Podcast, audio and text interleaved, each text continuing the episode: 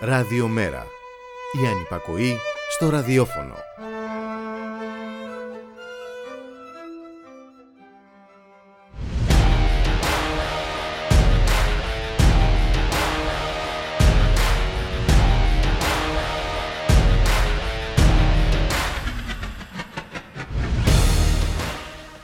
Κανονικότητα. Μια λέξη που συνήθως χρησιμοποιείται από τους εκφωνητές της για να υποδηλώσει μια κατάσταση ομαλότητας. Στην περίπτωση του Δημάρχου της Αθήνας η κανονικότητα που έχει επιβληθεί με στόχο τον εξοβελισμό όλων όσων σηματοδοτούν τις έννοιες γειτονιά, δημόσιος χώρος, κοινωνικότητα είναι η βία, η καταστολή, τα χημικά με τη σύνδρομη φυσικά της κυβέρνησης που εφαρμόζει αυτήν την κανονικότητα παντού. Στα πανεπιστήμια, στις απεργίες, στους χώρους δουλειάς, στις κινητοποιήσεις, σε κάθε χώρο που εκδηλώνει διαθέσεις αντίθεσης στα σχέδιά της.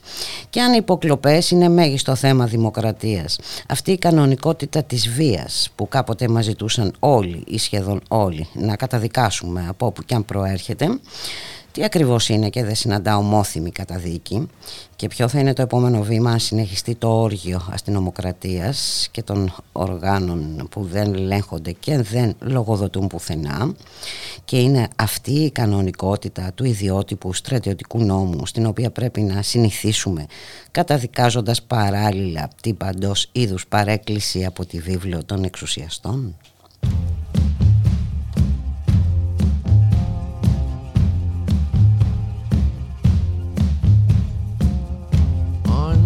unchain my heart. Baby, let me be. Unchain my heart. Cause you don't care about me. You got me sewn up like a pillowcase. But you let my love go to waste. So unchain my heart, set me free. Unchain my heart, baby, let me go. Unchain my heart, cause you don't love me no more. Every time I call you on the phone, some fella tells me that you're not home. So unchain my heart, set me free.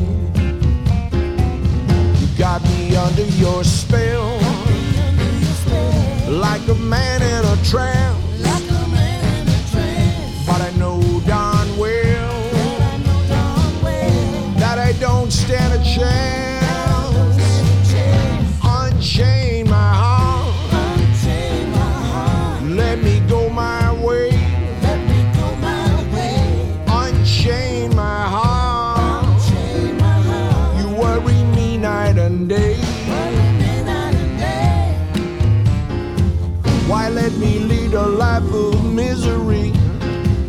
When you don't care a bag of beans for me? So unchain my heart and set me free.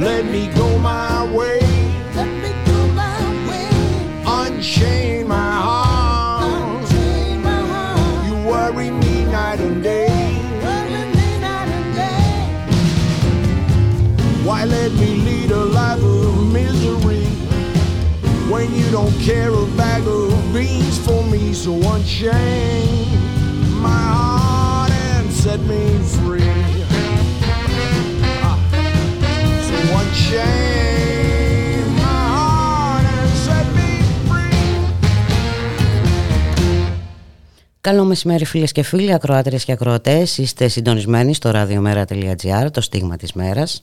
Στον ήχο Γιώργος Νομικός, στην παραγωγή Γιάννα Θανασίου Γιώργης Χρήστου, στο μικρόφωνο η Μπουλίκα Μιχαλοπούλου. Χωρίς όρια και φραγμούς, η βία, η καταστολή και η αστυνομοκρατία στην ευρύτερη περιοχή των εξαρχείων. Αυτή είναι η καθημερινότητα που βιώνουν εδώ και καιρό οι κάτοικοι της ε, περιοχής. Χθες, μάλιστα, στο γήπεδο μπάσκετ, στο λόφο του Στρέφη, η αστυνομία ξυλοκόπησε και συνέλαβε ένα πατέρα μπροστά στα παιδιά του. Να καλωσορίσουμε τον συνάδελφο Κώστα Παπαντονίου, δημοσιογράφος στην Αυγή και στο Κόκκινο. Γεια σου Κώστα, καλό σου μεσημέρι. Καλησπέρα σας. Καλό μεσημέρι. Εσύ τα έχεις ζήσει από κοντά όλα αυτά που συμβαίνουν το τελευταίο διάστημα στην ευρύτερη περιοχή των ε, εξαρχείων ε, και φαίνεται ότι δεν υπάρχουν όρια, ε, έτσι. Ε, χθες ναι, ναι. φτάσαμε να δούμε... Ένα βήμα παραπέρα. Ε, για πες Ένα βήμα ή μια αρβίλα παραπέρα, μια μπότα παραπέρα. Ε, λοιπόν, από πού να το πιάσουμε; Είχαμε ένα ακόμη σκηνικό αστυνομικής ε, αυθαιρεσίας, το οποίο μπαίνει δίπλα σε πολλά ακόμη, ειδικά τις τελευταίες δύο με τρεις ε, ημέρες. Ε, αυτό, αυτά τα περιστατικά έχουν ενταθεί από τη στιγμή που ξεκίνησαν οι εργασίες για την ε, ανάπλαση ιδιωτικοποίηση του λόγου Στρέφη τη Δευτέρα, το ξημέρωμα, όταν συνοδεία ισχυρών αστυνομικών δυνάμεων στήθηκε το πρώτο εργοτάξιο στο παλιό Βυζαντινό, για όσους γνωρίζουν, ένα μαγαζί που βρισκόταν εκεί. Ωστόσο, γενικά η περιοχή έχει φύλαξη, ε, έχει επεκταθεί στην καρδιά του λόγου και αποκλείεται από την αστυνομία η πρόσβαση σε κεντρικά σημεία και έχει αλλάξει πάρα πολύ καθημερινότητα.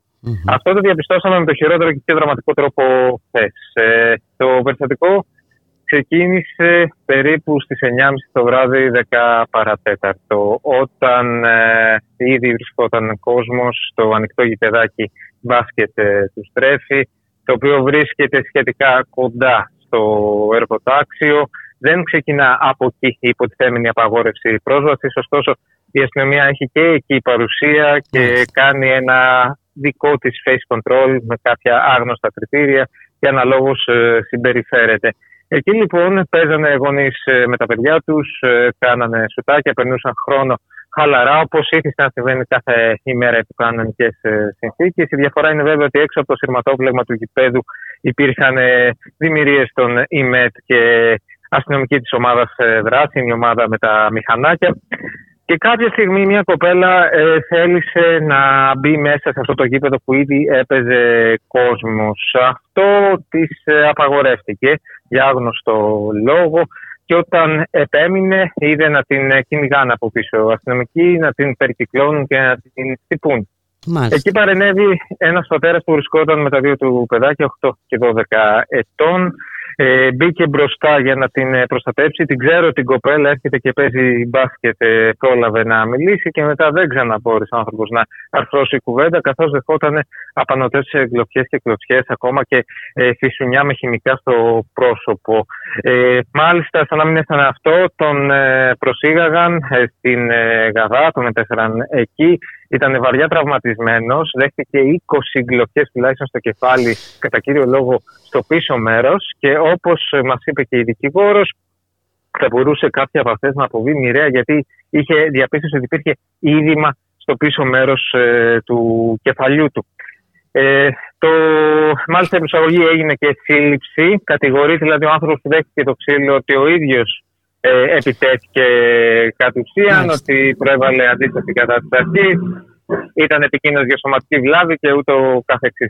Αυτός που είχε ε, φάει 20 γκλοπιές στο κεφάλι. Αυτός που είχε φάει 20 γκλοπιές ε, στο κεφάλι. Αυτά, αυτή η πραγματικότητα δυστυχώς ε, έχει.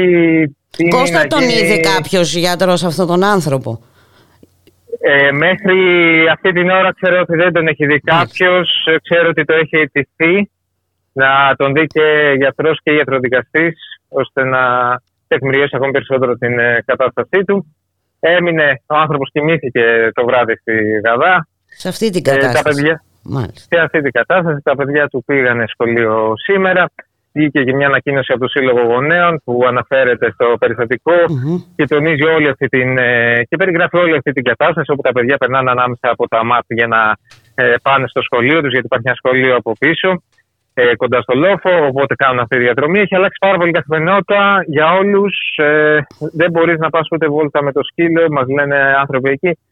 Γιατί υπάρχει μια συνεχώ ε, τεταμένη κατάσταση και είναι. Δεν είναι, μόνο, ε, δεν είναι μόνο τεταμένη η κατάσταση, Κώστα. Είναι, ε, θα έλεγα, απελπιστική και εξοργιστική. Έτσι, είναι σαν να ναι. θέλουν να μην, να μην υπάρχει κανείς, θα λέγαμε εκεί στην ναι. περιοχή. Έτσι. Τώρα είναι, είναι αδιανόητο να απαγορευτεί η πρόσβαση σε ένα χώρο που ήδη λειτουργούσε έτσι ακριβώς. Και... και μάλιστα και σύμφωνα με τη γνωμοδότηση του Τατσαρχείου, οι κοινωνικές δραστηριότητες επιτρέπονται και οι πολιτισμικές επιτρέπονται κανονικότατα ενώ βρίσκονται σε εξέλιξη οι εργασίες. Οπότε και από αυτή τη σκοπιά ε, υπάρχει μια παραβίαση από μέρους της ε, αστυνομίας, η οποία βέβαια βρίσκεται σε συνεργασία με τη Δημοτική Αρχή και κατά ηρωνία, μάλιστα, ο κ. Μπακογέννη είχε βγάλει και μια την ώρα που πέσαν τα κλειό πάνω στο κεφάλι του ανθρώπου, έβγαλε και μια ανακοίνωση. Φρασίτατη, ζητούσε... θα λέγαμε. Έτσι, ζητούσε καταδίκη της βίας, εννοώντας ότι. ε, εννοώντας ως ναι. Ε, βία της αντιδράσης των κατοίκων, έτσι, στα σχέδια. Έτσι, δηλαδή. Μάλιστα.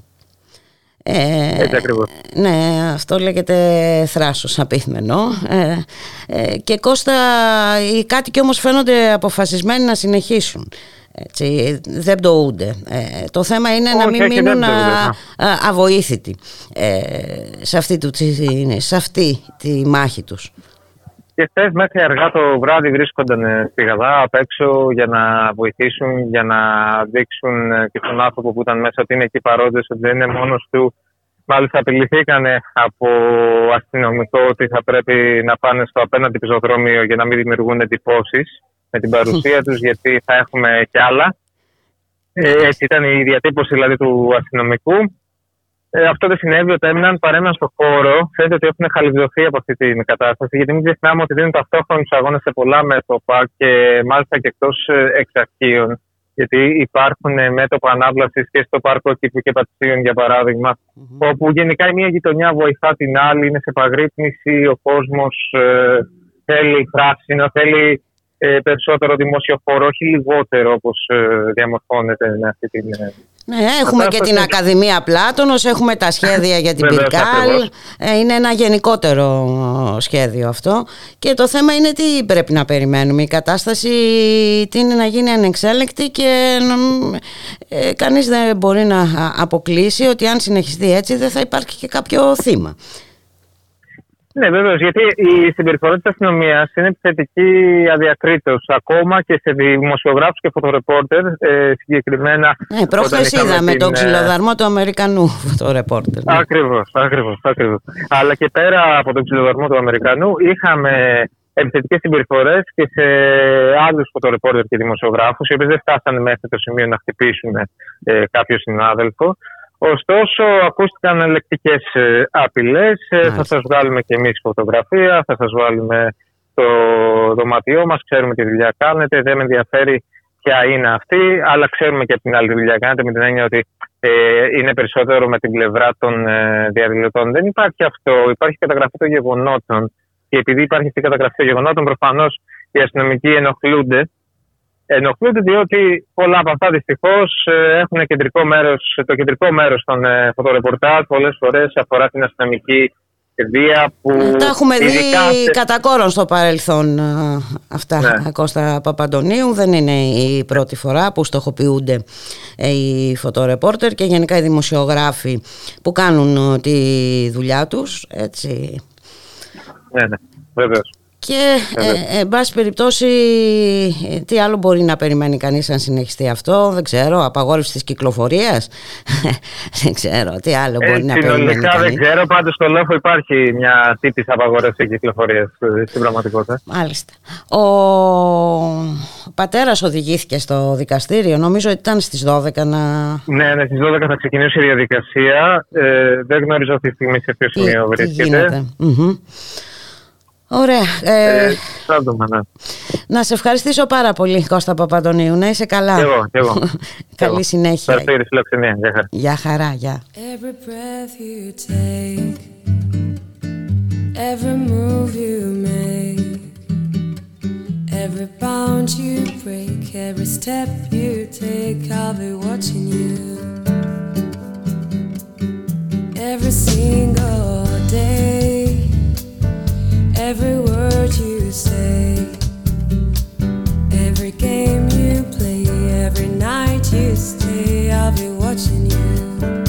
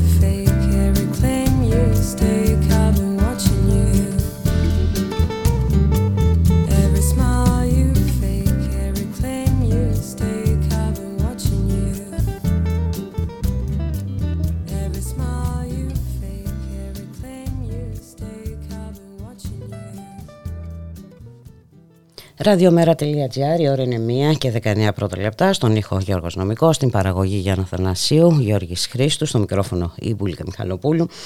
Για κανονικότητα της βίας στην ευρύτερη περιοχή ε, της, ε, των εξαρχείων. Μιλήσαμε νωρίτερα με τον συνάδελφο Κώστα α, Παπαντονίου, χθες ο Δήμαρχος Αθηναίων, με ανάρτησή του.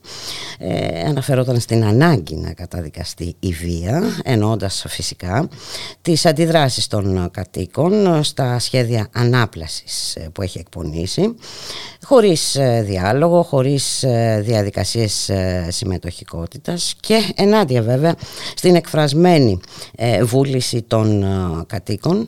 Να καλωσορίσουμε τον κύριο Ρίγα Ξελό, Δημοτικό Σύμβουλο της Ανοιχτής ε, Πόλης ε, στο Δήμο της Αθήνας. Καλό σας μεσημέρι κύριε Αξελέ.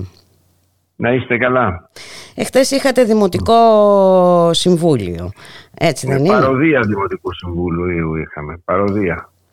Δηλαδή, Διότι περί παροδίας πρόκειται πια. Όταν ε, ε, θεωρεί κάποιος και δύο δήμαρχος ότι πρέπει να καταδικάσει τη βία και εννοεί τη βία, ποια τη βία, τη διαμαρτυρία των κατοίκων. Και δεν λέει κουβέντα γιατί δεν τολμάει να πει κουβέντα γιατί πρόκειται για μια κατάσταση η οποία έχει πάρει διαστάσεις απρόβλεπτες και δυστυχώς σε λίγο θα δούμε πολύ άσχημα πράγματα και αυτό είναι σίγουρο και δεν καταδικάζει τη βία των ματατζίδων και δεν καταδικάζει τη βία των αστυνομικών οργάνων και δεν καταδικάζει το ανηλαίες ξύλο που πέφτει σε ανθρώπους οι οποίοι δεν κάνουν τίποτα. Ο άλλος προχθές ο άνθρωπος, ο πατέρας έπαιζε μπάσκετ με το παιδί του στο στρέφι. Και πήγανε 8-10, έχω τη φωτογραφία μπροστά μου, 10 μηχανές, 2-3 μα τέτοια. Την ίδια ώρα που εγκλήματα, κλοπές, πράγματα, θάματα γίνεται χαμός σε όλη την Αθήνα, η μισή αστυνομική δύναμη φυλάει τα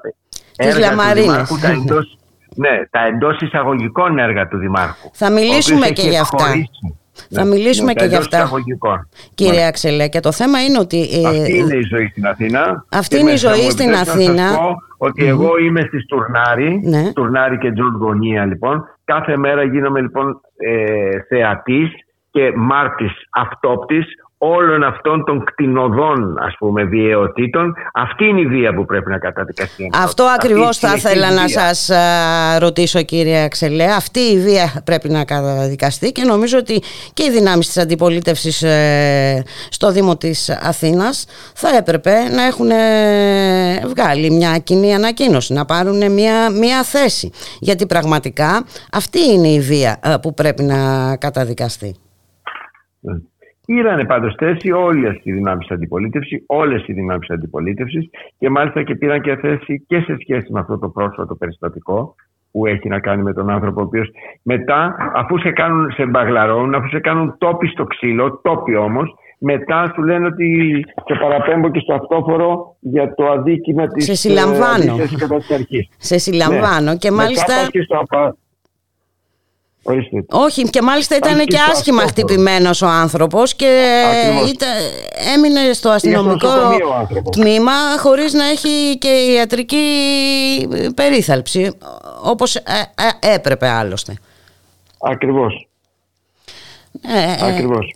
Αυτό είναι το θέμα. Πρέπει να πάρουμε θέση όλοι απέναντι σε αυτό, ε, κύριε Αξελέ, γιατί η- αυτή η συγκεκριμένη βία τίνει να γίνει κανονικότητα. Έτσι, και σε συνδυασμό με Όχι κάθε κανονικό, μορφής έγινε. βίας που εφαρμόζεται παντού πλέον, έτσι, στα Έγινε, πανεπιστήμια, έγινε στους χώρους κανονικότητα. δουλειάς. Έγινε κανονικότητα. Η κανονικότητα της κυβέρνησης, την οποία ενστερνίζεται, υιοθετεί και πολλές φορές επαυξάνει η Δημοτική Αρχή, είναι η κτηνοδία. Είναι η κτηνώδης βία των ματατζίδων. Αυτή είναι η κανονικότητα. Είναι μέρος της ζωής μας πλέον. Ναι, ε, την οποία, το οποίο όμως δεν πρέπει να το δεχθούμε, γιατί εάν... Αυτό σε καμιά περίπτωση. Ε, γιατί Εδώ αν δεν το δεχτήκαμε θέμα άλλες των και άλλες βίες. υποκλοπών είναι θέμα δημοκρατίας, αυτή η κανονικότητα της βίας, ε, δηλαδή ε, πραγματικά ε, δεν είναι κάτι που μπορεί κανείς να συμβιβαστεί. Εδώ χτυπήσανε τις μανάδε που είχαν τα παιδάκια και πηγαίνανε τα παιδάκια και κάνανε διαδήλωση στα παιδάκια. Που τους κλείσανε όλη την πλάτη. Που τους κλείσανε τα πάντα. Και λένε και οι άνθρωποι τώρα. Έχουν δίκιο. Εμείς. Η αστυνομία λοιπόν φυλάει αυτό, υποτίθεται, που γίνεται στο Βυζαντινό, στο λόφο του Στρέφη που γίνονται τα έργα. Μπήκαν περιφράξεις, παρτέρια, πτέρια. Από πού και ως πού απαγορεύεται και έχει παρκάρει η αστυνομία τα βανάκια αντί να, τα παρκα... αντί να κυνηγάει τους λοποδίτες και τους ε, παραβατικούς, κυνηγάει τον κόσμο. Από πού έχει πάει τα βανάκια, από πού και ως πού έχει όλο το στρέφει τον έχει περιφράξει, πε, περιφρουρήσει, τον έχει κλείσει, δεν μπορεί κανένας να πάει πουθενά, πουθενά που δεν μπορεί να πάει. Και- Δεν μπορεί να πάει για τζόκινγκ, δεν μπορεί να περπατήσει, δεν μπορεί να ανέβει στο λόφο, ενώ τα έργα γίνονται σε συγκεκριμένο σημείο. Όλο το υπόλοιπο λοιπόν είναι, και- το έχει καταλάβει η αστυνομία και δεν μπορεί να πλησιάσει. Και- Αυτή είναι. Ζούμε σε καθεστώς, σε καθεστώς. Ξέρετε, θα πει καθεστώς. Ε, εσείς Μια είστε χαρά. μικρότατοι, νεαρότατοι. και Όχι, δεν τα μια χαρά ξέρετε. το γνωρίζω, δεν είμαι έχετε τόσο ζήσει, νέα. μάλλον, ακριβώς. Τα, ε, Καθεστώς θα πει λοιπόν αυτό που ζούμε σήμερα και το οποίο προϋπήρξε πριν από χρόνια. Είχε αλλάξει το καθεστώς, είχαμε πια μπει σε μια κανονικότητα με όλα τα προβλήματα. Τέλος που πάντων, έχουν αυτή μια η λέξη. κανονικότητα στη δημοκρατία. αυτή η λέξη ταιριάζει παντού και. Ναι, ε, ναι. Καθεστώς ξανά. Ναι, ναι, Έχουμε ένα καθεστώς. ξανά καθεστώς. Αυτό είναι ε, και- και στο οποίο πρέπει να αντιδράσουμε. Δηλαδή πρέπει να γίνει κεντρικό σύνθημα γιατί αυτό που κάνει σήμερα ο κύριος Μπακογιάννης και στη- στα Εξάρχεια και στο λόφο του Στρέφη πολύ πιθανό να, να το κάνει αύριο στην Ακαδημία Πλάτωνος όπου θέλει να περάσει και εκεί ε, κάποια σχέδια. θα το κάνει. Ε, πολύ πιθανό θα το κάνει Ναι, στη, ποια σχέδια; στην Πυρκάλ γιατί και εκεί υπάρχουν ε, Κυρία συγκεκριμένα Μητροπούλου, το σχέδια. έβαλε και αυτό το θέμα. Αυτό το θέμα. Όταν του είπαμε ότι το θέμα της απομάκρυνσης των Υπουργείων και της ερήμωσης της Αθήνας και να πάνε όλα στην Πυρκάλ και αυτό είναι θέμα ζωής της Αθήνας, ανάσας της Αθήνας, την Ευρώπη, τα Υπουργεία είναι στο κέντρο της πόλης. Τι μας είπε, ότι θέλει να τα πάει όλα στην Πυρκάλ για να αδειάσει τα κτίρια, να τα κάνει, ε, να τα δίνει σε κατοικίες νέων ζευγαριών, δηλαδή τρίχες, Μάλιστα. να γκρεμίσει Ναι. μερικά να τα κάνει πράσινο. Δηλαδή, ακούγαμε από τα δημόσια κτίρια, ακούγαμε τέτοιες κουταμάρεστε, δηλαδή τέτοιες αμπελοφιλοσοφίες, που πραγματικά, εάν δεν ήταν τόσο σοβαρά τα ζητήματα τα υπόλοιπα, θα ήταν και διασκεδαστικά. Αλλά πραγματικά είναι ένα πολύ μεγάλο ζήτημα. Όχι, δεν, με- Έτσι το αφορά, προνόμιο. αφορά όλα αυτά που λέτε αφορούν τη ζωή μας και την καθημερινότητά μας. Ναι. Ακριβώς. Ε, σε λίγο δεν Ακριβώς. δεν θα μπορούμε να ζήσουμε σε αυτή την ε, ε, πόλη. Και επειδή πολύ κύριε μιλάμε Ξάνη. για έργα, έχει εντελώς υποβαθμίσει και απαξιώσει τις υπηρεσίες του Δήμου να κάνουν έργα, το πράσινο, την πολεοδομία, τα πάντα. Έχει εκχωρήσει όλα τα έργα σε ιδιώτες, όλα τα έργα τα κάνουν οι ιδιώτες. Γιατί η αντίδραση δεν είναι για τα έργα, ο κόσμος δεν αντιδρά για τα έργα. Ο κόσμος αντιδρά για αυτούς που εκμεταλλεύονται τα έργα από αυτή την ιδιωτικοποίηση των σχεδίων που υπάρχει. Υπάρχει μια πλήρης ολοκληρωτική ε, ιδιωτικοποίηση των σχεδίων. Αυτό είναι ένα πολύ, πάρα πολύ μεγάλο ζήτημα. Πάρα πολύ μεγάλο ζήτημα και θα πρέπει να το αντιληφθούμε. Ναι, όντως είναι ένα πάρα πολύ μεγάλο ζήτημα. Ε, να σας ευχαριστήσω πάρα πολύ για την ε, συζήτηση κύριε Αξελέ και να, είστε σας πω καλά, την μπήκα και δύο αλήθεια. άλλα θέματα, Ναι, πέστε τα μου. οποία μάλλον σίγουρα σύντομα θα, απασχολ- θα σας απασχολήσουν. Βεβαίως. Το θέμα της ε, ε, υποτίθεται ε, ανασυγκρότησης του θέματος του γυροκομείου που α- πάλι υπό μυστικά συνθήκας γίνεται όλη η ιστορία και προπαντός αυτό που μπήκε που ζητάει επισταμένος όλη η αντιπολίτευση να μπει θέμα συζήτησης το άσυλο ανιάτων με όσα γι' αυτό καταγγέλλονται με όσα γι' αυτό καταγγέλλονται ε, και όλο αναβάλλεται από συνεδρίαση σε συνεδρίαση. Να δούμε πότε θα μπει αυτό το περίφημο θέμα συζήτηση για το άσυλο ανιάτων και για τις καταγγελίες που υπάρχουν γι' αυτό. Για να δούμε. Αυτά. Με ζάλισα λίγο. Όχι, όχι, δεν με ζαλίστε καθόλου. Απλά θέλω να πω ότι θα περίμενα. Θα, θα περίμενα από την αντιπολίτευση στο Δήμο της Αθήνας να βγάλει μια ε, κοινή ανακοίνωση καταδικάζοντας αυτή τη βία, την αστυνομική βία. Νομίζω την κύριε καταγγείλα. Ακη- Ε, πάντως η ανοιχτή πόλη την κατήγγειλε δημόσια. Δεν... Όχι, καλό Ε, θα νομίζω είναι και να όλοι την υπήρχε. έχουν Τουλάχιστον καταγγείλει. νομίζω ότι αφού συμφωνείτε όλοι ε, σε αυτό το Δημοτικό Συμβούλιο, ε, καλό είναι γιατί ξέρετε θα, θα βοηθήσει και, τους, ε, και τον αγώνα των ανθρώπων έτσι, που κινητοποιούνται και Εντάξει, ζουν όλοι αυτή δεν τη συμφωνούν, δυστοπική πραγματικότητα. Δεν συμφωνούν όλοι. Έχετε δίκιο, όχι βέβαια, δεν συμφωνούν. Τα απομεινάρια της φασιστικής Α, οργάνωσης. καλά, δεν αυτό, συμφωνούν. αυτό το, Μάλλον περί το το θεωρώ αντιθέτω είναι συμφωνώ. περιττό να το πούμε, ναι, να το αναφέρουμε. Αυτονόητο είναι. Να σας ευχαριστήσω πάρα πολύ κύριε Αξελέ. Εγώ Καλή σας σας ευχαριστώ. συνέχεια. Να είστε καλά. Γεια Καλημέρα σας. σας. Γεια.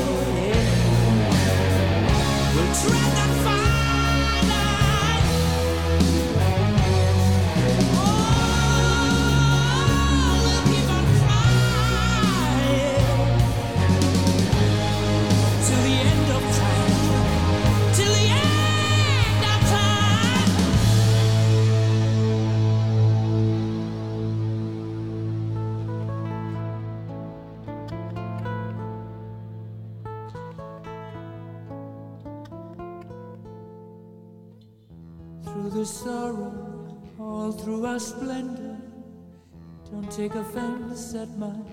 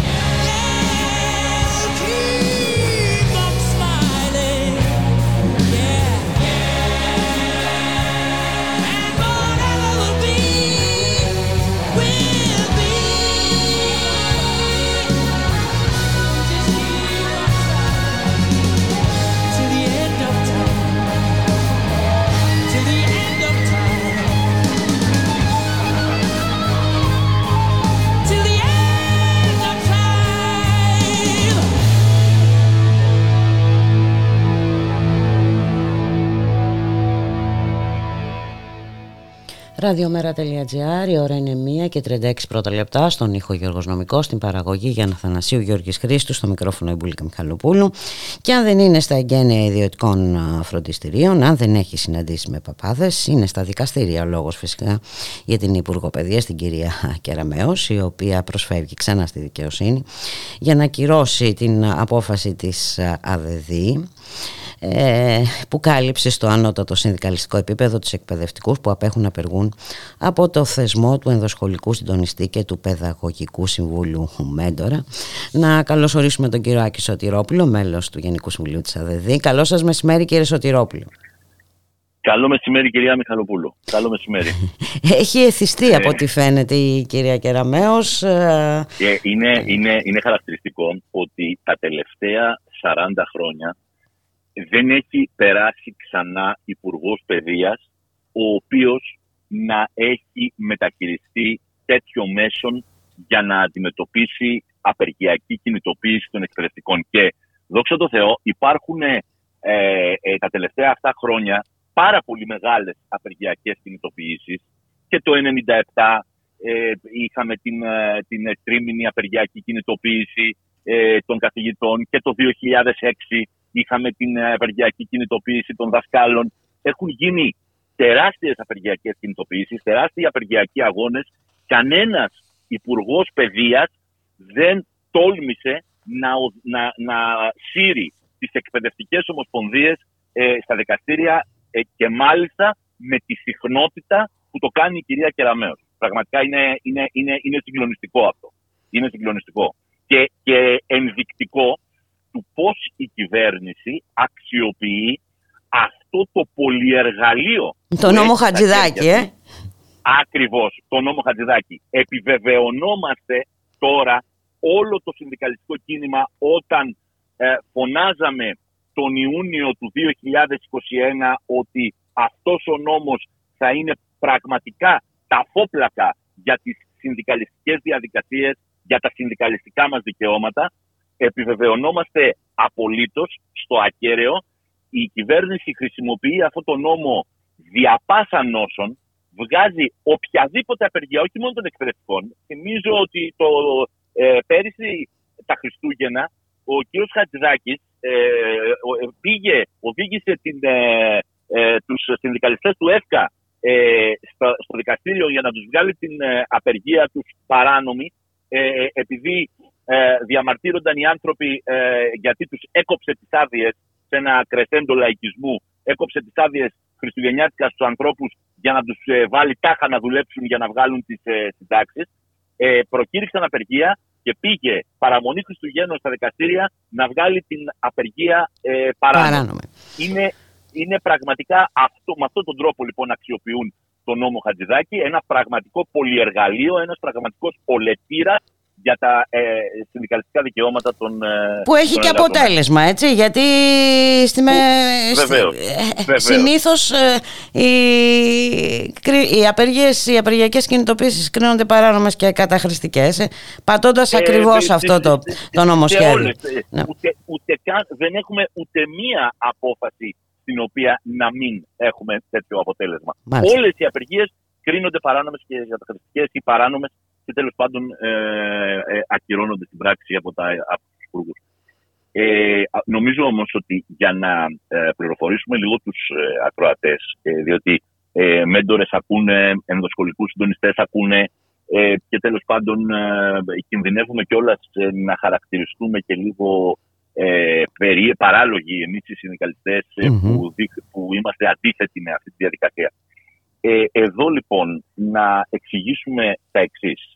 Οι, ο- οι μέντορες και οι ενδοσχολικοί συντονιστές που με τόσο μεγάλη ε, σπουδή επιχειρεί να επιβάλλει το Υπουργείο Παιδείας ε, στα σχολεία της πρωτοβάθμιας και της δευτεροβάθμιας εκπαίδευσης δεν είναι τίποτε άλλο από ένα ακόμα γρανάζι σε αυτό το μηχανισμό που ονομάζεται αξιολόγηση που και αυτό με τη σειρά του είναι ένα γρανάζι σε, αυτό το, σε αυτή την προσπάθεια που κάνει το Υπουργείο Παιδείας να αλλάξει, να μεταμορφώσει το DNA του δημόσιου σχολείου. Να μετατρέψει το δημόσιο σχολείο σε μια επιχείρηση που θα λειτουργεί με ιδιωτικο-οικονομικούς όρους, με εργαζόμενους που θα γίνονται κυριολεκτικά λάστιχο, χωρίς εργασιακά δικαιώματα και βεβαίως με παραδομένη πλήρως στον ιδιωτικό τομέα. Αυτή την προσπάθεια λοιπόν κάνει η κυβέρνηση να φτιάξει το σχολείο που της έχει επιβάλει και ο ΩΣΑ και η Ευρωπαϊκή Ένωση.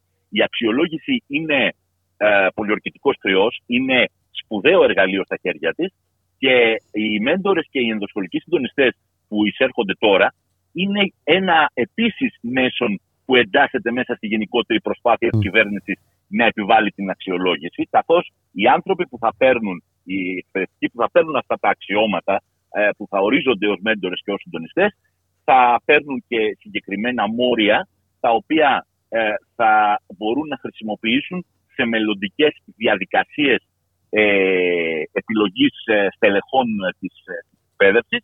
Μάλιστα. Ε, επομένως καταλαβαίνετε ότι με αυτόν τον τρόπο ουσιαστικά ε, κατακαιρματίζεται ο Σύλλογος Διδασκόντων. Μμμ. Ε, χάνει ο Σύλλογος Διδασκόντων τη φυσιογνωμία που είχε η κυρία Μιχαλοπούλου μέχρι τώρα. Αυτό που ξέραμε όλοι εμείς οι δάσκαλοι, ότι ο Σύλλογος Διδασκόντων είναι ένα όργανο που δημοκρατικά ε, ουσιαστικά διοικεί το σχολείο, παίρνει δημοκρατικά τις αποφάσεις και μέσα σε συνθήκες αλληλεγγύης ε, και αλληλοσυμπαράστασης ε, ε, λειτουργεί μέσα στο σχολείο. Ο Σύλλογος Διδασκόντων με όλες αυτές τις διαδικασίες ε, την, ε, με τους μέντορες, με τους ε, συντονιστές, με την ατομική αξιολόγηση που έρχεται, κατακαιρματίζεται, δημιουργούνται, ε, δημιουργούνται στρώματα στο σύλλογο αυτών, μια και θα υπάρχουν ε, οι ευνοούμενοι του διευθυντή, Μμμ. αυτοί που θα οριστούν σε αυτές τις ε, θέσεις, ε, διότι θα έχουν ως αντάλλαγμα τα μόρια, έτσι ώστε να γίνουν στο μέλλον ε, χαλίφης στη θέση του χαλίφη. Και ε, θα- οι, οι, οι συνάδελφοι μέσα στο σύλλογο θα αλληλοϊπονομεύονται, θα υποψιάζεται ο ένας τον άλλον, ε, θα ε, έχει ο ένας δικαίωμα αξιολόγησης πάνω στον άλλον. Ένας Γενικότερα- διαλυτικό. Ένας διαλυτικό. Ακριβώς. Ναι. Για- Ακριβώς. Γενικότερα ε, εμπεδώνεται αυτό που είχε πει κάποτε ο Γαβρόγλου, ο Υπουργός Παιδείας επί ΣΥΡΙΖΑ, ότι εμείς λέει θέλουμε σε πρώτη φάση να εμπεδώσουμε μια κουλτούρα αξιολόγησης στο σχολείο. Ε, αυτή την προσπάθεια τη συνεχίζει, την ξεκίνησε ο κ. Γαβρόγλου ε, με το νομοσχέδιο που έκανε για την ατομική αξιολόγηση που τώρα προσπαθεί να το, προσπαθούν να το προβάλλουν οι φίλοι του ΣΥΡΙΖΑ ως κάτι το, ως μια καλή αξιολόγηση και ήρθε η κυρία Κεραμέως η οποία ε, βρήκε στρωμένο το δρόμο και ε, ε, προσπαθεί να συνεχίσει αυτή την προσπάθεια, ε, αυτή την ε, διαδικασία, να εμπεδώσει την κουλτούρα αξιολόγησης έτσι ώστε κάθε χρόνος που θα περνάει να, της είναι, και πιο, ε- να είναι και πιο εύκολο να ε, περάσει αυτή η, η διαδικασία, η λειτουργία της αξιολόγησης. Το, Ε, το βέβαια, ερώτημα και είναι- δεν είναι μόνο αυτό, είναι ο αντίκτυπος που θα έχει στην εκπαιδευτική διαδικασία. Φυσικά, Ε, φυσικά, φυσικά, φυσικά. Γιατί σας είπα, πάμε σε ένα σχολείο που θα λειτουργεί με ιδιωτικο-οικονομικούς όρους. Που οι μαθητές δεν θα είναι μαθητές, θα είναι πελάτες. Θα αντιμετωπίζονται ως πελάτες. Ε, θα, θα, υπάρξει, θα, θα υπάρξει πλήρης ιδιωτικοποίηση. Μμμ. Και όλη αυτή η διαδικασία οδηγεί στην ιδιωτικοποίηση. Όλη αυτή η διαδικασία, όπως είπατε και εσείς στην αρχή της εκπομπής, δείχνει την, ε, την ε, τάση που έχει η κυρία Κεραμέως να ενισχύσει με οποιονδήποτε τρόπο και με οποιοδήποτε μέσον την ιδιωτική εκπαίδευση. Αυτό ακριβώς θα φέρει και η, η διαδικασία της αξιολόγησης μια ιδιωτικοποίηση της δημόσιας ε, παιδείας που θα είναι και ενάντια στα εργασιακά δικαιώματα των εκπαιδευτικών αλλά πρωτίστως ενάντια στα μορφωτικά δικαιώματα των μαθητών και των ε, μαθητριών μας. Διότι α, θα, πάμε, θα πάμε να οικοδομήσουμε ένα σχολείο που θα λειτουργεί με βάση την αρχή κόστους, ωφέλους και Μμμ. όχι με, τον, με βάση τον κοινωνικό χαρακτήρα ε, και την, ε, κοινωνική, ε, το κοινωνικό χαρακτηριστικό που έχει ε, η μόρφωση. Και όλοι καταλαβαίνουμε ποια σχολεία ε, θα Yeah, θα πα- ε, βγουν ε, Έτσι. τραυματισμένα από αυτή τη διαδικασία. Έτσι, και ποια Προφανώς, παιδιά. προφανώς, τα προφανώς. παιδιά που δεν τα έχουν... Σχολεία των φτωχών, τα σχολεία ναι, των ναι, ναι. φτωχών δήμων, τα παιδιά των φτωχών οικογενειών, θα πάμε σε μια κατηγοριοποίηση των σχολείων, θα πάμε σε συνθήκες ε, κανιβαλισμού, όπου θα μπαίνουν οι, οι γονείς και θα βλέπουν ότι αυτό είναι το καλό σχολείο, εκείνο είναι το κακό σχολείο, αυτός είναι ο καλός καθηγητής, εκείνος είναι ο κακός καθηγητής, και θα πάμε σε μια λογική που βρίσκεται πάρα πολύ μακριά από τη λογική που λέει ότι η μόρφωση είναι κοινωνικό αγαθό, δικαιούνται δημόσια και δωρεάν παιδεία όλα τα παιδιά του ελληνικού λαού. Πάμε πολύ μακριά ε, από αυτή τη λογική. Δυστυχώς και γι' αυτό ε, οι ευθύνες που πέφτουν πάνω ε, ε, στο συνδικαλιστικό κίνημα είναι πάρα πολύ μεγάλες. Είναι πάρα πολύ Ε, μεγάλες, συγγνώμη που σας διακόπτω κύριε Σωτηρόπουλη, είναι πάρα πολύ μεγάλες γιατί δεν αφορούν μόνο την εκπαίδευση. Έτσι. Ε, φυσικά. γι' αυτό είναι. Μιλήσατε για το DNA, ε, το Ακριβώς, ιδιωτικό ακριβώς, DNA της ακριβώς. κυβέρνησης. Αυτό Έτσι, ε, βέβαια έτσι, εφαρμόζεται έτσι. παντού. Ε, Α, παντού εφαρμόζεται. ναι. βεβαίως. Και, και, και, γι αυτό παντού- και γι' αυτό πρέπει να είναι συνολική η απάντηση που θα πάρει η κυβέρνηση από το σύνολο του, του, του συνδικαλιστικού κινήματος. Ε, θα γίνει μια, ε, ε, μια πρώτη απάντηση θα έχουμε στις 9 του Νοέμβρη με την πανεργατική απεργία που έχει προκηρύξει και η ΑΔΔ ε, και η ΓΕΣΕ. Αλλά δεν φτάνει μόνο ναι, μια δεν απεργία. αρκεί όμως α, αυτό, Έτσι. θα μου επιτρέψετε να πω κύριε Σωτηρόπουλο, Όχι, δεν φτάνει δεν αυτό. Αρκεί, δεν αρκεί. Δεν αρκεί. Χρειάζεται, χρειάζεται διαρκής αγώνα, χρειάζεται διαρκής προσπάθεια. Υπάρχει στις 7 Οκτωβρίου, ε, να θυμίσω την Παρασκευή που μας έρχεται, μια κινητοποίηση που έχει να κάνει, που αφορά την, ε, την ενέργεια. Μμμ. Ε, οργανώνεται από συλλογικότητες ε, της ε, αριστεράς ε, που ε, επειδή η 7η Οκτωβρίου είναι, μια, ε, είναι συμβολική μέρα με την έννοια ότι συνεδριάζουν οι αρχηγοί των ε, κρατών της Ευρωπαϊκής Ένωσης και θα γίνει κινητοποίηση στην Αθήνα ε, η οποία θα καταλήξει στα γραφεία της Ευρωπαϊκής Ένωσης όπου εκεί θα πρέπει να δείξουμε με κάθε τρόπο ο ελληνικός λαός θα πρέπει να ξυπνήσει, θα πρέπει να καταλάβει ποιοι είναι αυτοί που πραγματικά ευθύνονται για την, ε, για την ακρίβεια που, που βιώνει, για την ακρίβεια που αντιμετωπίζει, ποιος φταίει για το πανάκριβο ρεύμα.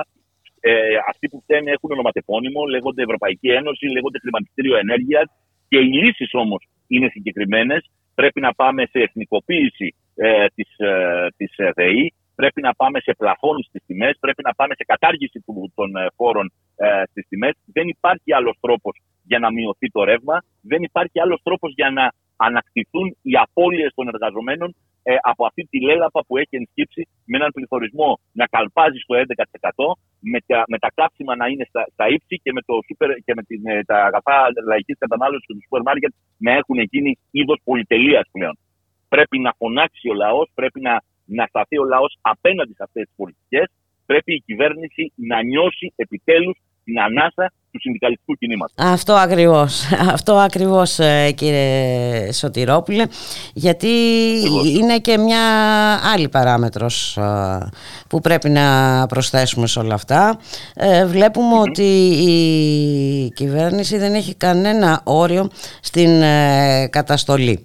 Ε, ενάντια σε όλους όσοι αντιτίθενται στα σχέδιά της. Κοίτα, Και αυτό είναι η ένα κυβέρνηση- πολύ μεγάλο η- η ε, κυβέρνηση- θέμα. Κατά την άποψή μας, ε, ένα ε, πολύ σοβαρό. Βλέπουμε πώς αντιμετωπίζονται οι κάτοικοι ε, της ευρύτερης περιοχής, ε, της περιοχής των ε, εξαρχείων. Ε, ναι, και... Πώς αντιμετωπίζεται οποιοδήποτε, Οποιοσδήποτε κινητοποιείται, εξεγείρεται οποιοσδήποτε- Και διαμαρτύρεται Ναι, σε ναι, αυτή ναι. τη χώρα πλέον. Οποιοδήποτε εξεγείρεται, κινητοποιείται και διαμαρτύρεται σε αυτή τη χώρα αντιμετωπίζεται με βία και καταστολή. Μην ξεχνάμε τι συνέβη ε, τον, τον Ιούλιο με την ε, κινητοποίηση που έγινε ε, στην, ε, στην Αθήνα ε, με αφορμή την ε, απεργία πείνας έτσι, ε, και με τη, και, που ήταν την ίδια μέρα με την κινητοποίηση που έγινε ε, για την ιδιωτικοποίηση του νερού και Μμμ. είχαμε συλλήψεις, οδηγήθηκαν, ε, ε, ε, ψιλοφορτώθηκαν ε, δικηγόροι, ε, εκ, εκλεγμένοι συνδικαλιστές, ε, βουλευτές, στελέχη κομμάτων. Ε, δεν, δεν, η- αυτή η κυβέρνηση δεν οροδεί προουδενός. Έτσι, Δεν, ακριβώς. ε, ε, δεν σταματάει. Και γι' αυτό, θα Και γι' αυτό πρέπει και να η- υπάρχει και η ανάλογη μ, απάντηση. Ακριβώς, ακριβώς, ακριβώς. Και οι κινητοποιήσεις θα πρέπει πλέον να το λένε πολύ καθαρά ότι ο στόχος θα πρέπει να είναι να πέσει αυτή η κυβέρνηση. Και, και, και τις κυβερνήσεις τις ρίχνει ο λαός, όπως γνωρίζουμε, τις ρίχνει το κίνημα, τις ρίχνουν οι, οι, οι κινηματικές διαδικασίες. Να σας πω, να ρωτήσω κάτι. Η, η αγωγή της κυρίας Κεραμέως ε, νομίζω τώρα στη μία ήταν να συζητηθεί. Έχουμε... Στη μία, ε, θα συζητηθεί στη μία, ναι, στη- και υπάρχει και... Άρα συζητήθηκε. ε, Άρα είναι σε εξέλιξη διαδικασία. Είναι σε εξέλιξη η διαδικασία και πιθανόν να έχουμε αύριο την απόφαση. Αν κρίνω από το τι είχε γίνει και την προηγούμενη εβδομάδα όταν συζητήθηκε η αγωγή εναντίον της ΔΟΕ, που είχε συζητηθεί Δευτέρα και η απόφαση βγήκε Τρίτη, ενδεχομένως η απόφαση να μην βγει αμέσως. Μμμ. Ε, εσείς ε, να υποθέσω ότι θα συνεχίσετε ανεξαρτήτως Θα της συνεχίσουμε, θα απόφασης. συνεχίσουμε με, όποιο, με όποια μέσα ε, διαθέτουμε, με όποιους τρόπους μπορούμε. Το σημαντικό, ξέρετε, είναι ε, να, να ενημερωθούν οι συνάδελφοι, να σπάσει ο φόβος, γιατί υπάρχει φόβος, θα πρέπει να σπάσει ο φόβος, θα πρέπει να ενημερωθούν οι συνάδελφοι, θα πρέπει να ξεσηκωθούν οι συνάδελφοι, θα πρέπει να κινητοποιηθούν γι' αυτό και ε, πηγαίνουμε σχολείο το σχολείο, σύλλογο το σύλλογο, Μμμ. μιλάμε στους συναδέλφους, τους ενημερώνουμε ε, και προσπαθούμε να τους ε, ξεσηκώσουμε και να τους δώσουμε να καταλάβουν τι σημαίνει όλη αυτή η πολιτική, τι, πού θα οδηγήσει, ποιοι είναι οι κίνδυνοι και για τα δικά τους τα δικαιώματα αλλά και για τα δικαιώματα των παιδιών, ε, ποια, πώς, ε, πώς ε, ε, ετοιμάζεται να φτιάξει η κυβέρνηση ε, το σχολείο, τη δημόσια εκπαίδευση, τους συλλόγους δασκόντων.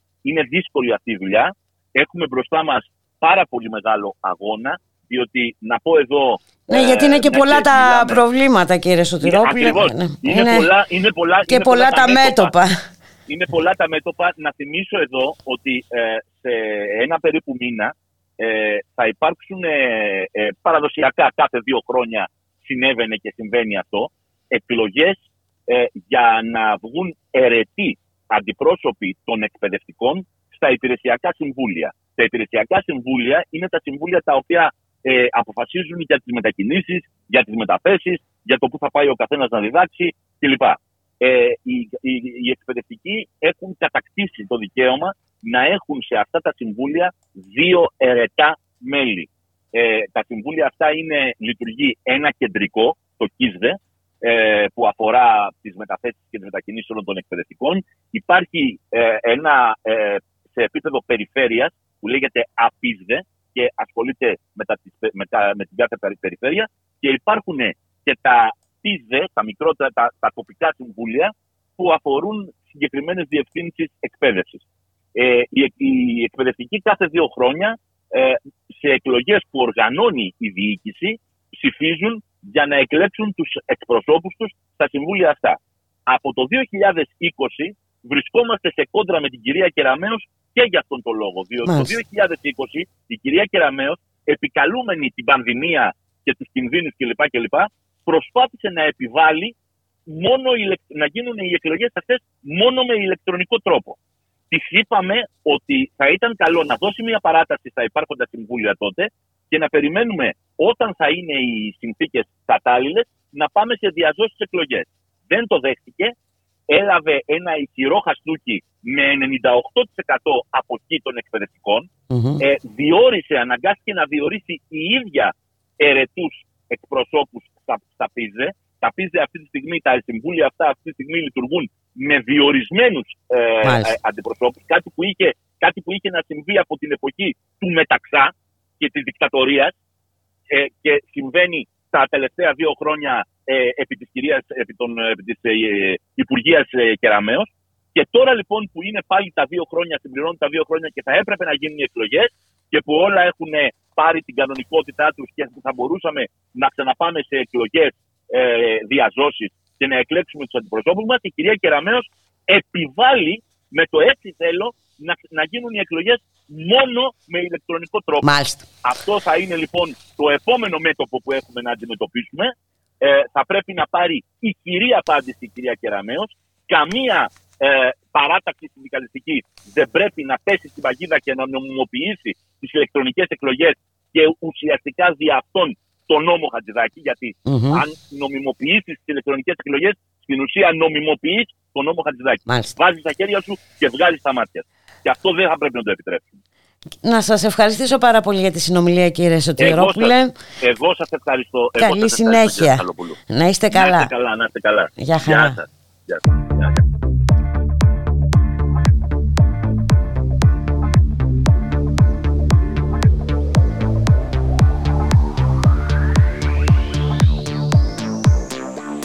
In all, you're just another brick in the wall.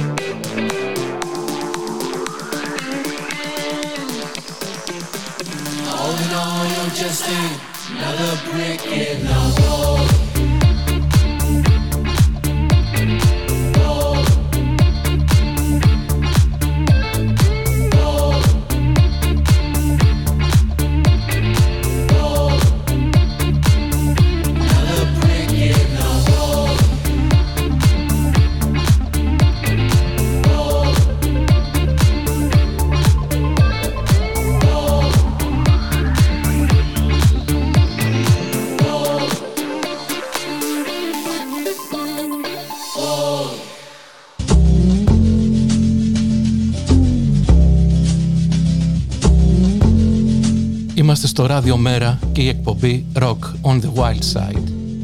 Είμαι ο DJ Red Marut και κάθε Τετάρτη 9 με 10 το βράδυ με τη βοήθεια μιας rock κατά βάση μουσικής ιδιοκατασκευής θα σας μεταφέρω νοερά στην αυξημένη αταξίας, παλιά, καλή, άναρχη και όσο δεν πάει συναρπαστική εποχή του ερασιτεχνικού ραδιοφώνου των FM.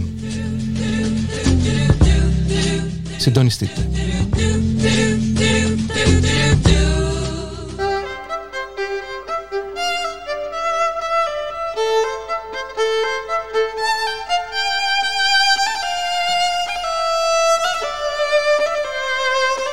Ραδιομέρα. Η ανυπακοή στο ραδιόφωνο. Ραδιομέρα.gr, η ώρα είναι 2 ακριβώς, τον ήχο Γιώργος Νομικός, στην παραγωγή Γιάννα Θανασίου, Γιώργης Χρήστου, στο μικρόφωνο η Μπουλίκα Μιχαλοπούλου και μετά τις λίστες ε, Πέτσα και Κικίλια ήρθε η ώρα και για τη λίστα Σκρέκα. 7,5 εκατομμύρια θα δοθούν στα μέσα μαζικής ενημέρωσης για καμπάνια εξοικονόμησης ε, ενέργειας. Δυστυχώς οι συνταξιούχοι δεν έχουν κάποιο ε, κανάλι ώστε να επιδοτηθούν. Θα πληρώσουμε ε, εμείς βέβαια για να μάθουμε πώς θα εξοικονομούμε την ενέργεια. Σήμερα είχαμε μια δυναμική συγκέντρωση διαμαρτυρίας ε, συνταξιούχων. Να καλωσορίσουμε τον κύριο Αριστοτέλη Κάντα, είναι πρόεδρος της Πανελλήνιας Ομοσπονδίας Συνταξιούχων Επικουρικής Ασφάλισης. Καλό σας μεσημέρι κύριε Κάντα. Καλό σας μεσημέρι και ευχαριστώ πάρα πολύ για την πρόσκληση. Πάρα μέσα στη σκοτεινιά που εκπέμπουν τα περισσότερα ΜΜΕ στη χώρα. Η πρόσκληση που μας κάνετε, γιατί όπως ξέρετε, εδώ και 3,5 χρόνια η φωνή των συνταξιούχων είναι σφαγισμένη, είναι κλειδωμένη. Δεν μας φωνάζουν, μας στραγγαλίζουν εκτός από, την οικονομική, από τον οικονομικό στραγγαλισμό, αλλά και από τη φωνή μας, από την εκπροσώπηση, να ακουστεί η φωνή και ενός εκπροσώπου στα περισσότερα ΜΜΕ στη χώρα μας. Σήμερα λοιπόν, σήμερα λοιπόν οι συνταξιούχοι είμαστε ένα ποτάμι που ξεχύλιζε από γη και αγανάκτηση απέναντι στα μέτρα κοροϊδίας που είχε εξαγγείλει ο Κυριάκος Θεσσαλονίκη. Μητσοτάκης στη Διεθνή Έκδοση στη Θεσσαλονίκη για την οικονομική ενίσχυση, όπως ενθυμίσετε, των συνταξιούχων και των φτωχών οικοκυριών Ναι. για να αντιμετωπίσουμε την ακρίβεια. Και όλα αυτά τι ήταν, ήταν άνθρακα.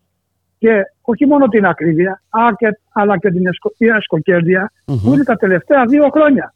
Α, στον πετρέλαιο θέρμανσης, όπως όλοι γνωρίζετε, στη θέρμανση, ήταν στην ενέργεια και στα βασικά διατροφή που έχουν πάρει την ανηφόρα. Αλλά και αυτή η συγκέντρωση διαμαρτυρίας ήταν και απέναντι στην παραπληροφόρηση Μμμ. που ασκούν εδώ και 3,5 χρόνια η πλειονότητα των περισσότερων ΜΜΕ απέναντι στα φτωχόνα νοικοκυριά και στους συνταξιούχους που κάνουν το άσπρο μαύρο και το μαύρο άσπρο. Ναι και βέβαια αυτό δεν αφορά μόνο τους ε, συνταξιούχους. Τι να πρωτοαναφέρουμε ε, κύριε Κάντα.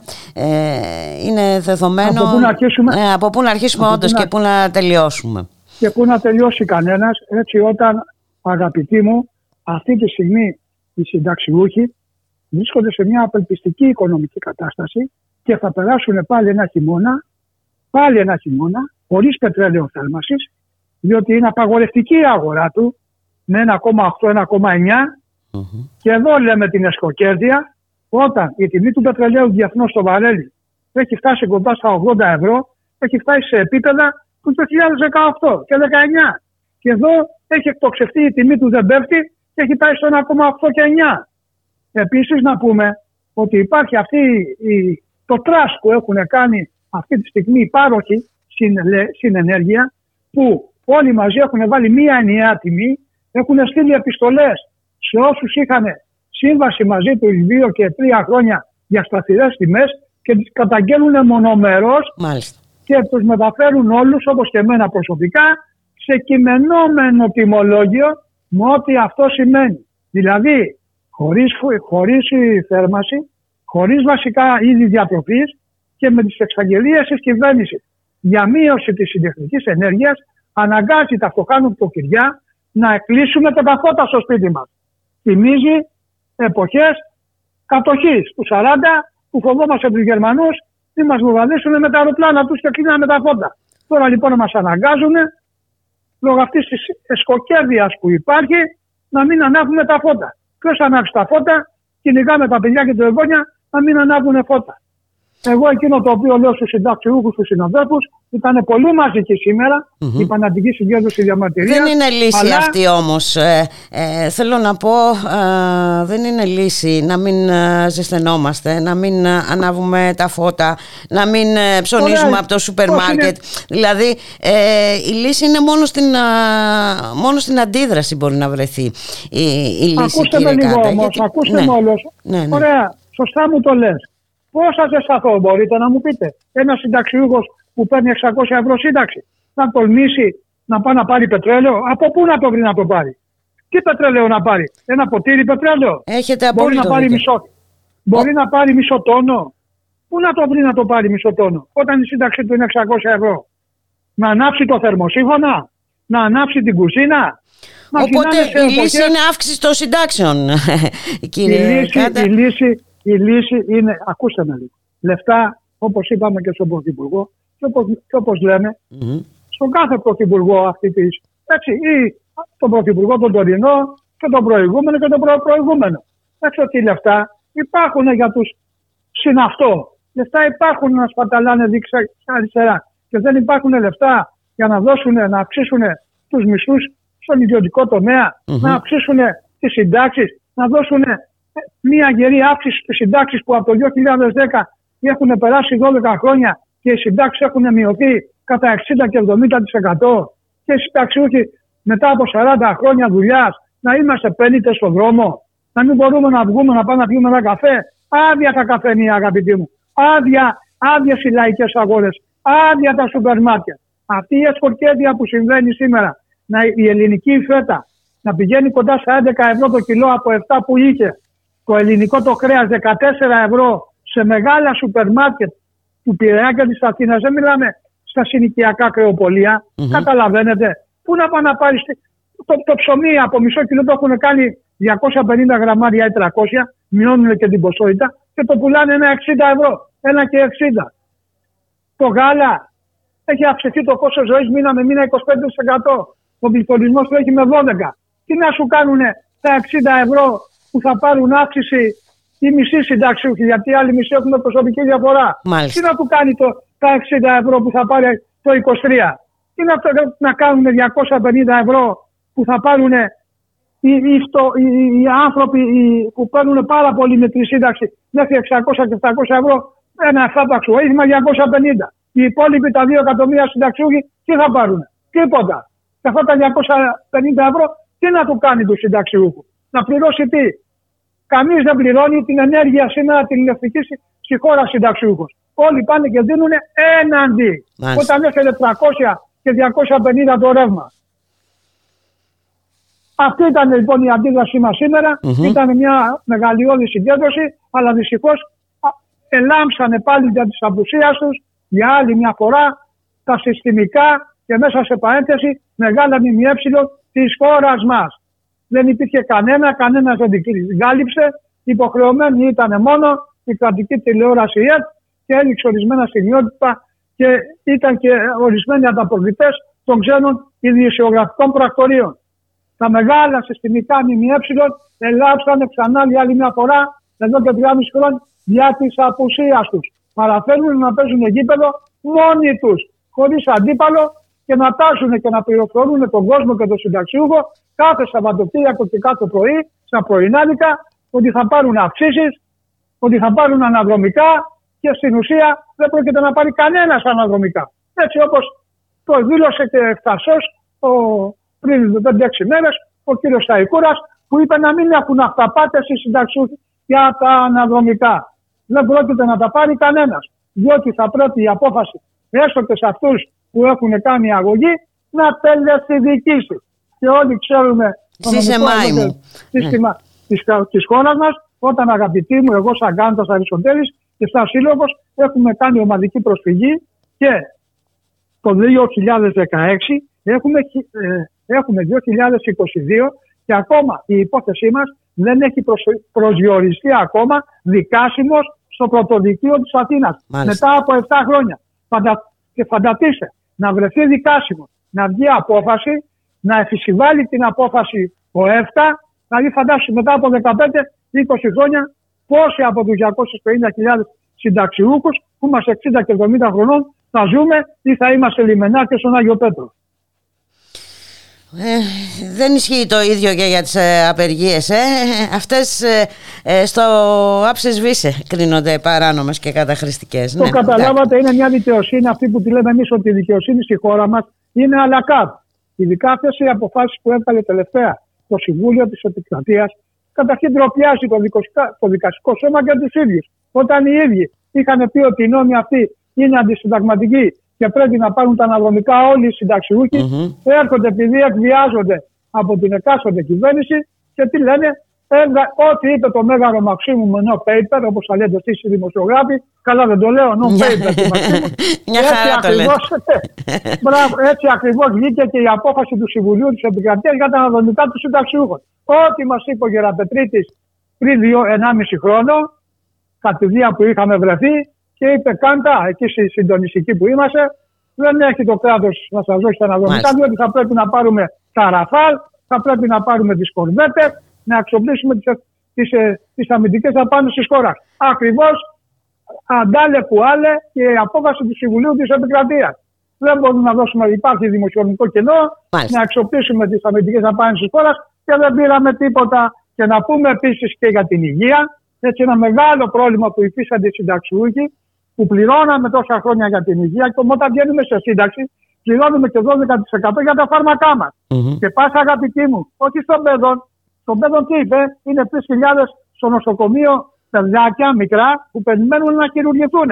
Στο κρατικό της Νίκαιας του Πειραιά, που πάμε να χειρουργηθώ για κύλι, για πέτρα στα νεφρά. Ξέρετε πόσα είναι ε, τα ραντεβού για να κάνουμε χειρήσει. Εμείς οι συνταξιούχοι και τα φτωχά νοικοκυριά, γιατί δεν έχουμε να πάμε στον ιδιωτικό τομέα που μας πρόσυνε η Νέα Δημοκρατία. 2.200. 2.200 ραντεβού σε αναμονή. Και ο χρόνος αναμονής πάνω από 18 μήνες. Αυτό το σύστημα, το εθνικό σύστημα, ευαγγελίζεται ο κύριος Μητσοτάκης και να σπρώχνει το, το συνταξιούχο να πάει και πού έχει να πληρώσει ο συνταξιούχος. Περιμένει να, να κάνει την εγχείρησή του και αν θα προλάβει θα την κάνει. Διαφορετικά, αιωνία μας η μνήμη. Γι' αυτό λοιπόν πρέπει να αντιδράσουμε οι συνταξιούχοι. Έχουμε ακόμα ευελπιστώ δημοκρατία στη χώρα μας. Μα δίνει το δικαίωμα κάθε τέσσερα χρόνια να μπορούμε, να μπορούμε να κρίνουμε και να ψηφίσουμε. Α πάρει λοιπόν και μια φορά ο συνταξιούχος την τύχη στα χέρια του. Και να μην βγάζουμε τα μάτια μας με τα ίδια μας τα χέρια. Αυτό θέλω να πω και σας ευχαριστώ για άλλη μια φορά που μας δίνετε βήμα. Είναι λίγα και μπράβο σας. Η υποχρέωσή μας, κύριε Κάντα. Ακούστε με λίγο. Εγώ το λέω επειδή νιώθω και τον εργαζόμενο, τον συνταξ... το, το δημοσιογράφο, που είναι σε ένα μεγάλο κανάλι, την πίεση που δέχεται. Διότι, εντάξει, έχει από εκεί, θα πάρει το μισθό του κτλ. Το, το, το σέβομαι και εγώ αυτό, το σέβομαι. Και δεν έρχομαι σε αντιπαράθεση. Αλλά θέλω να σας πω και μπράβο σας και με το θάρρος σας που με βγά... και βγάζετε, άκουσε και μια ή άλλη φωνή. Τι δημοκρατία έχουμε, αν όλοι λιβανίζουμε έναν άνθρωπο και του λέμε ναι, μπράβο, τα κάνεις, άφησε και έναν άνθρωπο που είναι εκλεγμένος από τους εκπροσώπους στο συνταξιούχο να σου πει μια κουβέντα. Τι δημοκρατία προβαίνει, κύριε Χατζηδάκη, που είσαι ο καθήλυν αρμόδιος να δεχτεί τους εκλεγμένου εκπροσώπους 2,5 εκατομμυρίων συνταξιούχων, ο καθήλυν αρμόδιος υπουργός και κλείνει την πόρτα σου στο, στο Υπουργείο τε- δύο χρόνια τώρα και δεν μας Μάλιστα. δέχεσαι και φεύγεις πάντα από την πίσω πόρτα. Τι δημοκρατία είναι ε, Μητσοτάκη αυτή που 3,5 χρόνια δεν δέχεσαι τους τους εκπροσώπους των συνταξιούχων. Από ό,τι Τελικά, ξέρω ε, όμως, σήμερα, α, από ό,τι τελικά, ναι, ξέρω θα έχει οριστεί συνάντηση με τον κύριο Μητσοτάκη. Για τρίτη φορά πάλι, ε, Α, γιατί ήταν και μεγάλη μάλιστα. συγκέντρωση. Είχαμε- Πήγαμε και κατακλείσαμε την η ρόδου του αττικου από πάνω μέχρι κάτω. Δεν ξέρω πόσοι χιλιάδες συνταξιούχοι. Και μας πήρε στο τηλέφωνο ο κύριος Γεραπετρίτης, ο συνήθως και μας είπε ο κύριος Πρωθυπουργός, θα σας δεχθεί την άλλη Παρασκευή, στι 14 του Οκτώβρη, 12 το μεσημέρι. Βέβαια είναι Για να το δούμε. τρίτο ραντεβού. Α, Έτσι, το τρίτο μάλιστα. ραντεβού. Εδώ είμαστε λοιπόν ξανά την άλλη Παρασκευή, αν έχετε την καλοσύνη πάλι τέτοια ώρα. Βεβαίως. Μετά, 12.30, μάλλον δεν θα μπορούμε γιατί θα είναι 12.30. Μέχρι... Θα το κανονίσουμε. ελπιστούμε. Θα τη Ναι, βρούμε το την ώρα. κανονίσετε. Θα τη βρούμε πούμε- την θα ώρα, πούμε κύριε Κάντα. Αν θα, αν θα μαζευτεί, αν θα μαζευτεί. Για να δούμε. Να σας ευχαριστήσουμε Εντάξει. πάρα πολύ για τη συνομιλία. Παρότι Να είστε θέλω καλά. να πω, πα- Ναι. να, πω, να πω δύο λεπτάκια ότι μας έχουν δεχτεί όλοι οι πολιτικοί αρχηγοί, Μμμ. έχουν δεχτεί το υπόμνημά μας, το έχουμε συζητήσει μαζί τους και έτσι είναι η δημοκρατία σήμερα. Παρότι με όλους τους πολιτικούς αρχηγού, άλλες οι πολιτικές τοποθετήσεις δικές μου, του αλλού του συναδέλφου, που όμως στη δημοκρατία έχουν υποχρέωση τα πολιτικά κόμματα που μας εκπροσωπούν στη Βουλή να ακούνε. Δημοκρατία έχουμε. Η να δημοκρατία ακούνε επιβάλλει και το συναντήσετε διάλογο τη γνώμη. τουλάχιστον. Έτσι Ε, είναι. ε, Έτσι, αυτό έτσι. είναι. λέω. Να Σας είστε ευχαριστώ καλά. και πάλι. Να είστε καλά Για άλλη κύριε μια Κάντα. φορά καλό, καλό μεσημέρι από τον Επίσης. όμορφο Πειραιά. Να είστε καλά. Να Καλή είστε καλά. συνέχεια. Γεια Να είστε χαρά. καλά. Γεια σας. Ευχαριστώ.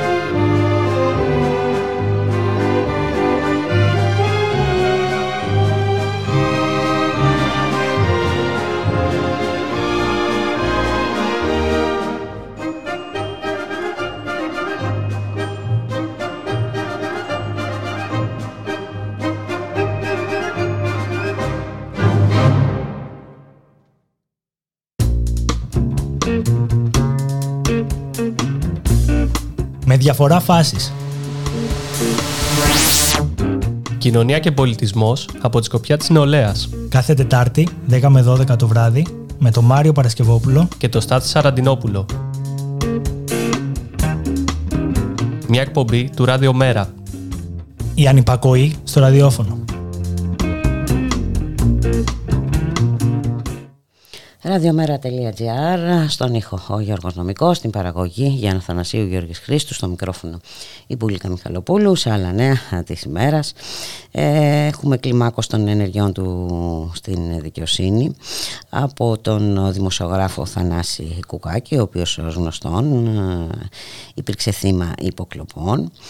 Ο ίδιος λοιπόν και ο δικηγόρος του κατέθεσαν μήνυση ε, κατά των μετόχων και εκπροσώπων της Ιντελέξα η οποία βέβαια είναι πίσω ε, από τις όπως έχει αποδειχθεί είναι πίσω από τις υποκλοπές και ε, δεν παρέλειψε μάλιστα σε ε, tweet ε, που έκανε να καυτηριάσει το γεγονός ότι παρά τις αποκαλύψεις των υποθέσεων παρακολούθησης του Νίκου Ανδρουλάκη, του Προέδρου του Πασόκ Κινάλ, η κυβέρνηση ε, εξακολουθεί να παρέχει θεσμική ασυλία στην Ιντελέξα.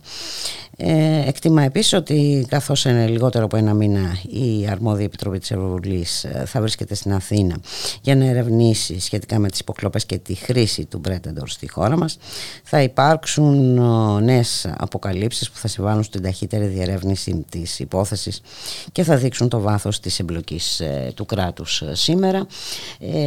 Είχαμε και νέα παρέμβαση από το βουλευτή της Νέας Δημοκρατίας Κώστα Τζαβάρα σε τηλεοπτική του συνέντευξη. Τόνισε ότι η περίπτωση του κυρίου Ανδρουλάκη, αρχηγού κόμματος που παρακολουθείται από την ΕΕΠ, είναι μια εξόχως σοβαρή περίπτωση παραβίασης του συντάγματος και του δημοκρατικού πολιτεύματος. Αυτά και επανερχόμαστε.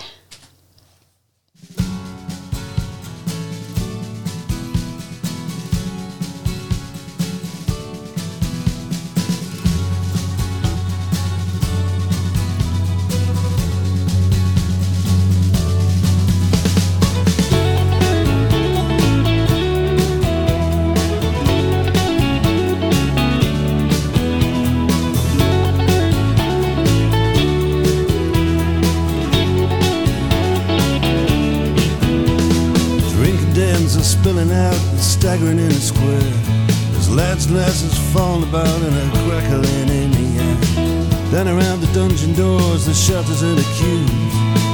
Everybody's looking for somebody's arms to fall into. It's what it is. It's what it is now. Here's frost on the graves and the monuments, but the taverns are warm in town. People curse the government and shovel hard food down. Lights are out in City Hall, the castle and the keep. Moon shines down upon it all, the legless and the sleepless. Cold on the toll gate with the wagons creeping through. Cold on the toll gate, God knows what I can do with you. That's what it is.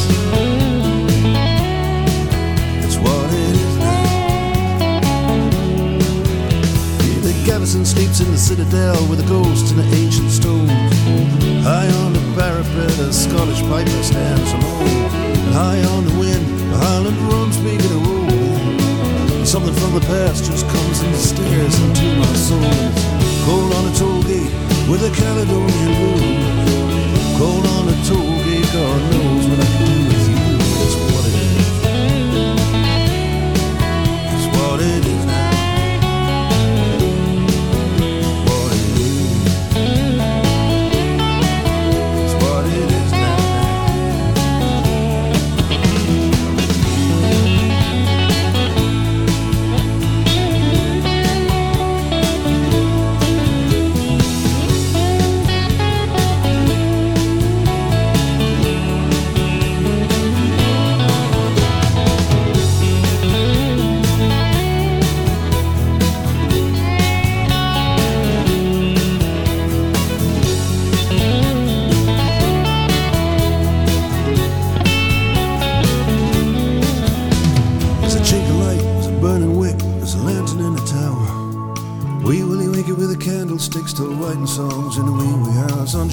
street. I take a walking stick from my hotel.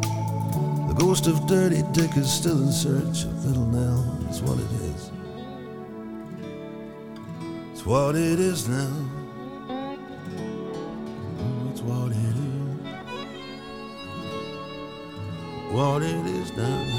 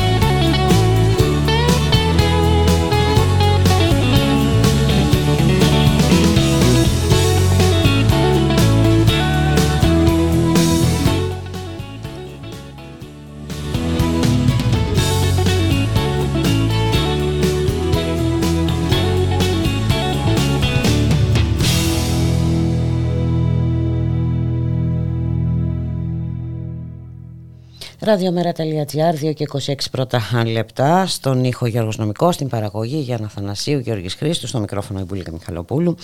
Είχαμε προγραμματίσει να συνομιλήσουμε με την κυρία Χρυσούλα Παπαγεωργίου, είναι πρόεδρος του Συλλόγου Γονέων 36ου Δημοτικού Σχολείου της ε, Αθήνας.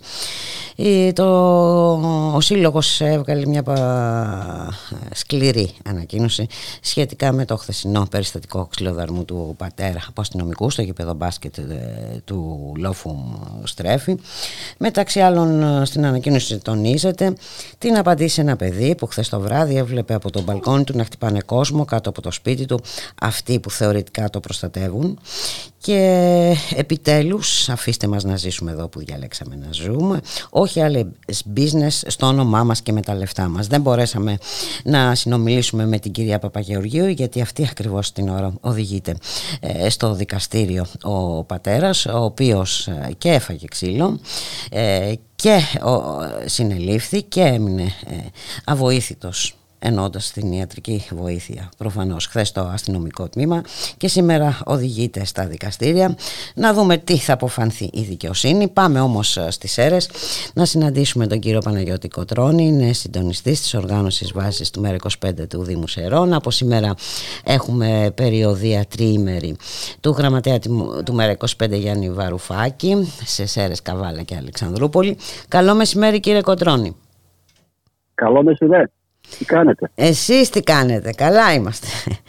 Προσπαθώ. Εμάς, ε, μου, στερ, μου στερείτε την, ε, την καλύτερη διαδικασία. Γιατί τώρα απαντάει ο Βαρουφάκης σε ερωτήματα των φοιτητών. Α, ε, δεν πειράζει, θα ενημερωθείτε φαντάζομαι στη συνέχεια. Αστειεύομαι, αστειεύομαι. Ε, Για πέστε μας, ε, πώς είναι τα πράγματα στις αίρες, να αρχίσουμε από αυτό. Εκτός από, το, από, τα- από τα γενικά που ισχύουν για, ο- για, για όλους τους πολίτες αυτής της χώρας φυσικά. Ναι, ναι, ναι. ναι. Εμείς, εμείς έχουμε και ιδιαίτερα προβλήματα. Βέβαια, ε, εντάξει, σχετίζονται και αυτά. Ε, ε, το, σε σχέση και με το πρόγραμμα του γραμματέα που ήταν νοσοκομείο και Μμμ. συζήτησε με τους εργαζόμενους των τριών σωματιών, γιατρών, συμβασιούχων και των εργαζομένων ε, του διοικητικού προσωπικού, συζήτησε τα προβλήματα τα οποία είναι λίγο πιο οξυμένα σε σχέση με τα πανελλαδικά. Μιλάμε ότι κατέχουμε τις πρώτες θέσεις, ε, την, την πρώτη θέση σχεδόν σε θανάτους ε, από COVID σε ΜΕΦ. Λοιπόν, ε, δεν έχουμε, δεν έχουμε γιατρούς, ε, έχουμε, δεν έχουμε αναισθησιολόγους, με αποτέλεσμα να μην γίνεται χειρουργία. Αυτά είναι τα πιο οξυμένα προβλήματα σε σχέση με τα πανελλαδικά.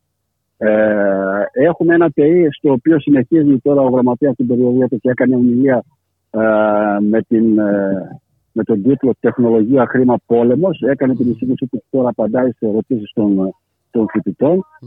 Ε, και μετά θα δει ε, περιβαλλοντικούς συλλόγους το απόγευμα και αγροτοκτηνοτροφικούς συλλόγους. Μμμ. Και γιατί το κάνουμε αυτό, γιατί έχουμε ταυτόχρονα και προβλήματα με τη γεωργία και την κτηνοτροφία. Ένας νομός με τεράστια έκταση και όμως είναι τελευταίο στην Ελλάδα στο κατακεφαλήν εισόδημα. Ε, η Αττική έχει 2,3 φορές περισσότερο εισόδημα από τον τελευταίο νομό που είναι ο νομός Σερών ε, που παλιά από την 19η θέση, 10η και 11η θέση και τώρα είμαστε 52η τελευταία. Μάλιστα. Ε, με μια κοιλάδα τεράστια, ε, παρόμοια της Λάρισας, μπορεί και μεγαλύτερη, και όμως δεν έχουμε ούτε κτηνοτροφία, δεν είμαστε αυτάρκες πουθενά. Γιατί, Ε, γιατί αυτό, ο, ε, γιατί αυτό κύριε Κοντρώνη, πού οφείλεται; Ε, τι να σας πω, ε, οφείλεται στο ότι δεν υπάρχει πολιτική, δεν υπάρχουν, ε, δεν υπάρχει πολιτική βούληση ε, από τις κυβερνήσεις που διοίκησαν την Ελλάδα, που κυβέρνησαν την Ελλάδα από τη μεταπολίτευση και μετά. Και κυρίως, τώρα θα το πω ίσως να φαίνεται και ε, λίγο αποσευτικό, αλλά το πιστεύουν νομίζω πολύ σεραίοι.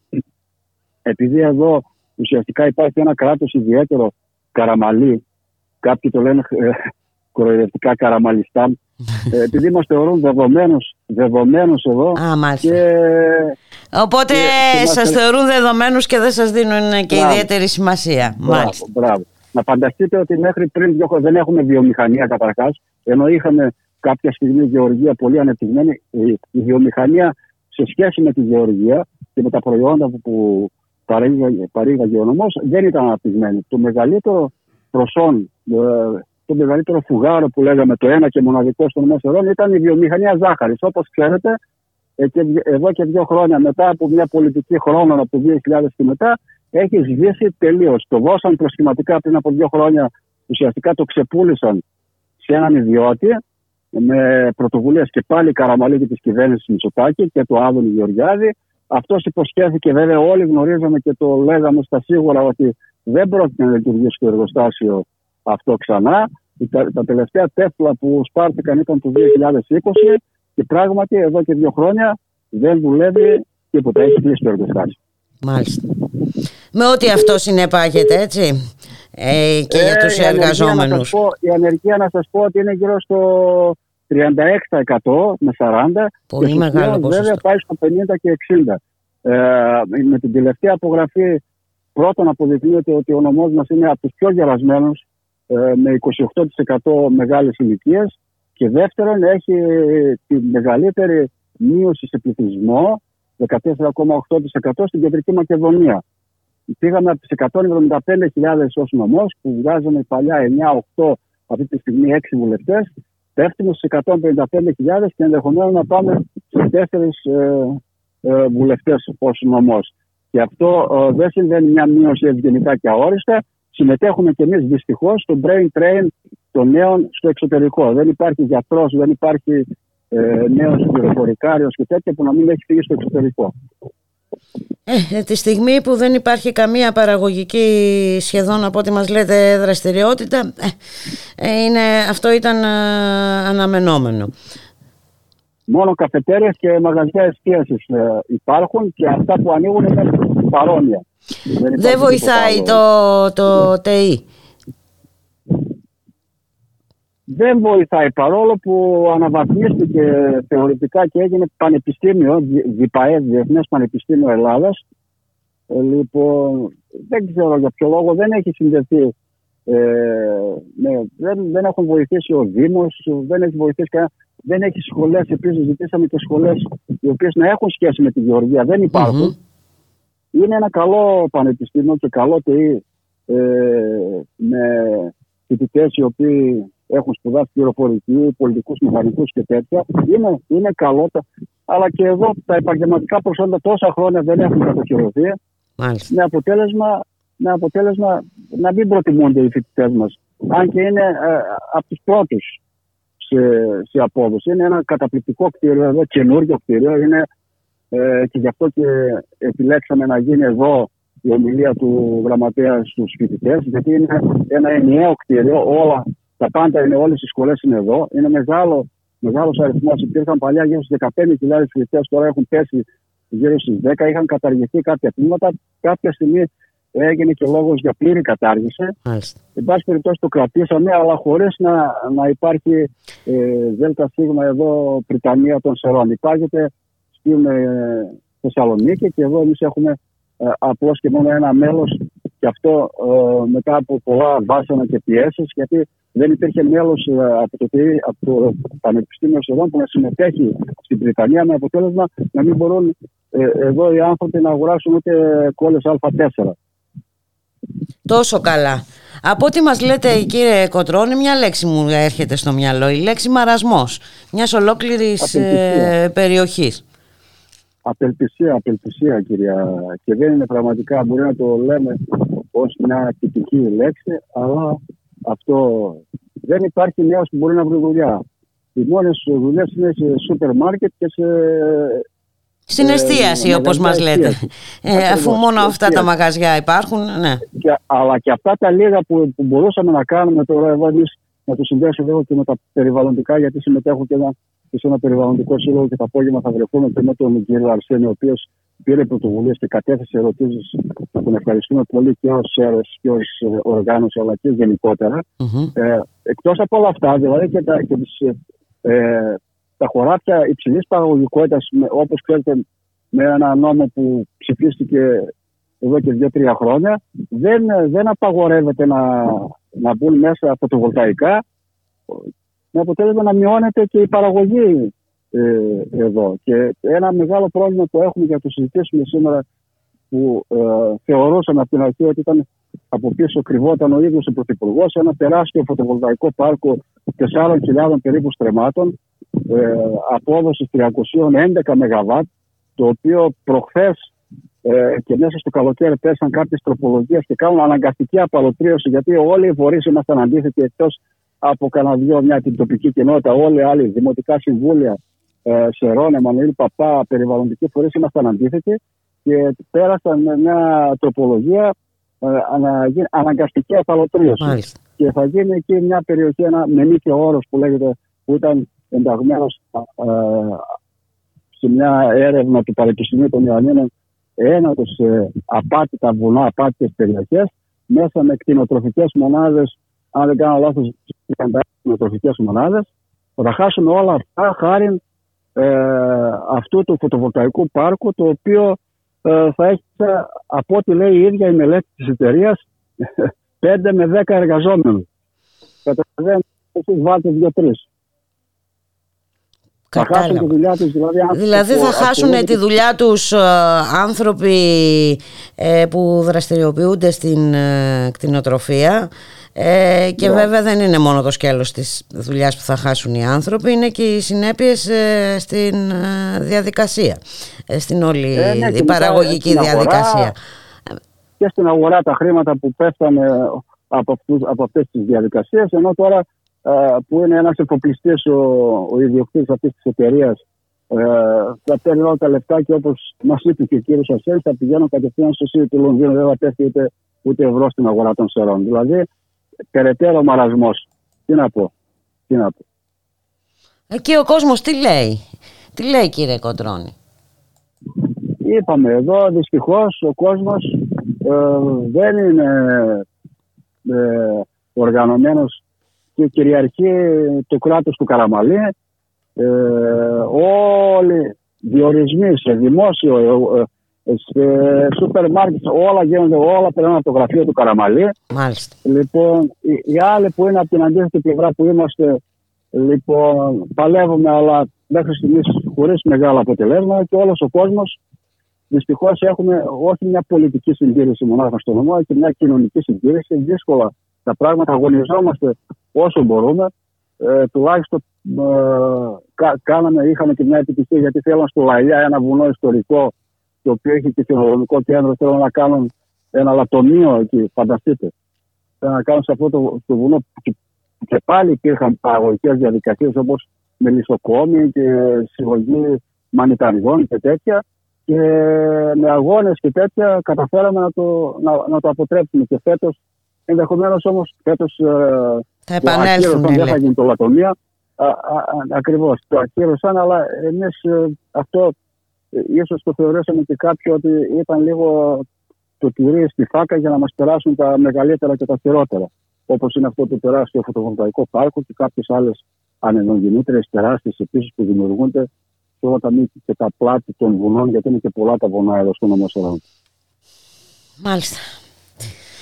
Η περιβόητη ανάπτυξη που φέρνει μόνο καταστροφή.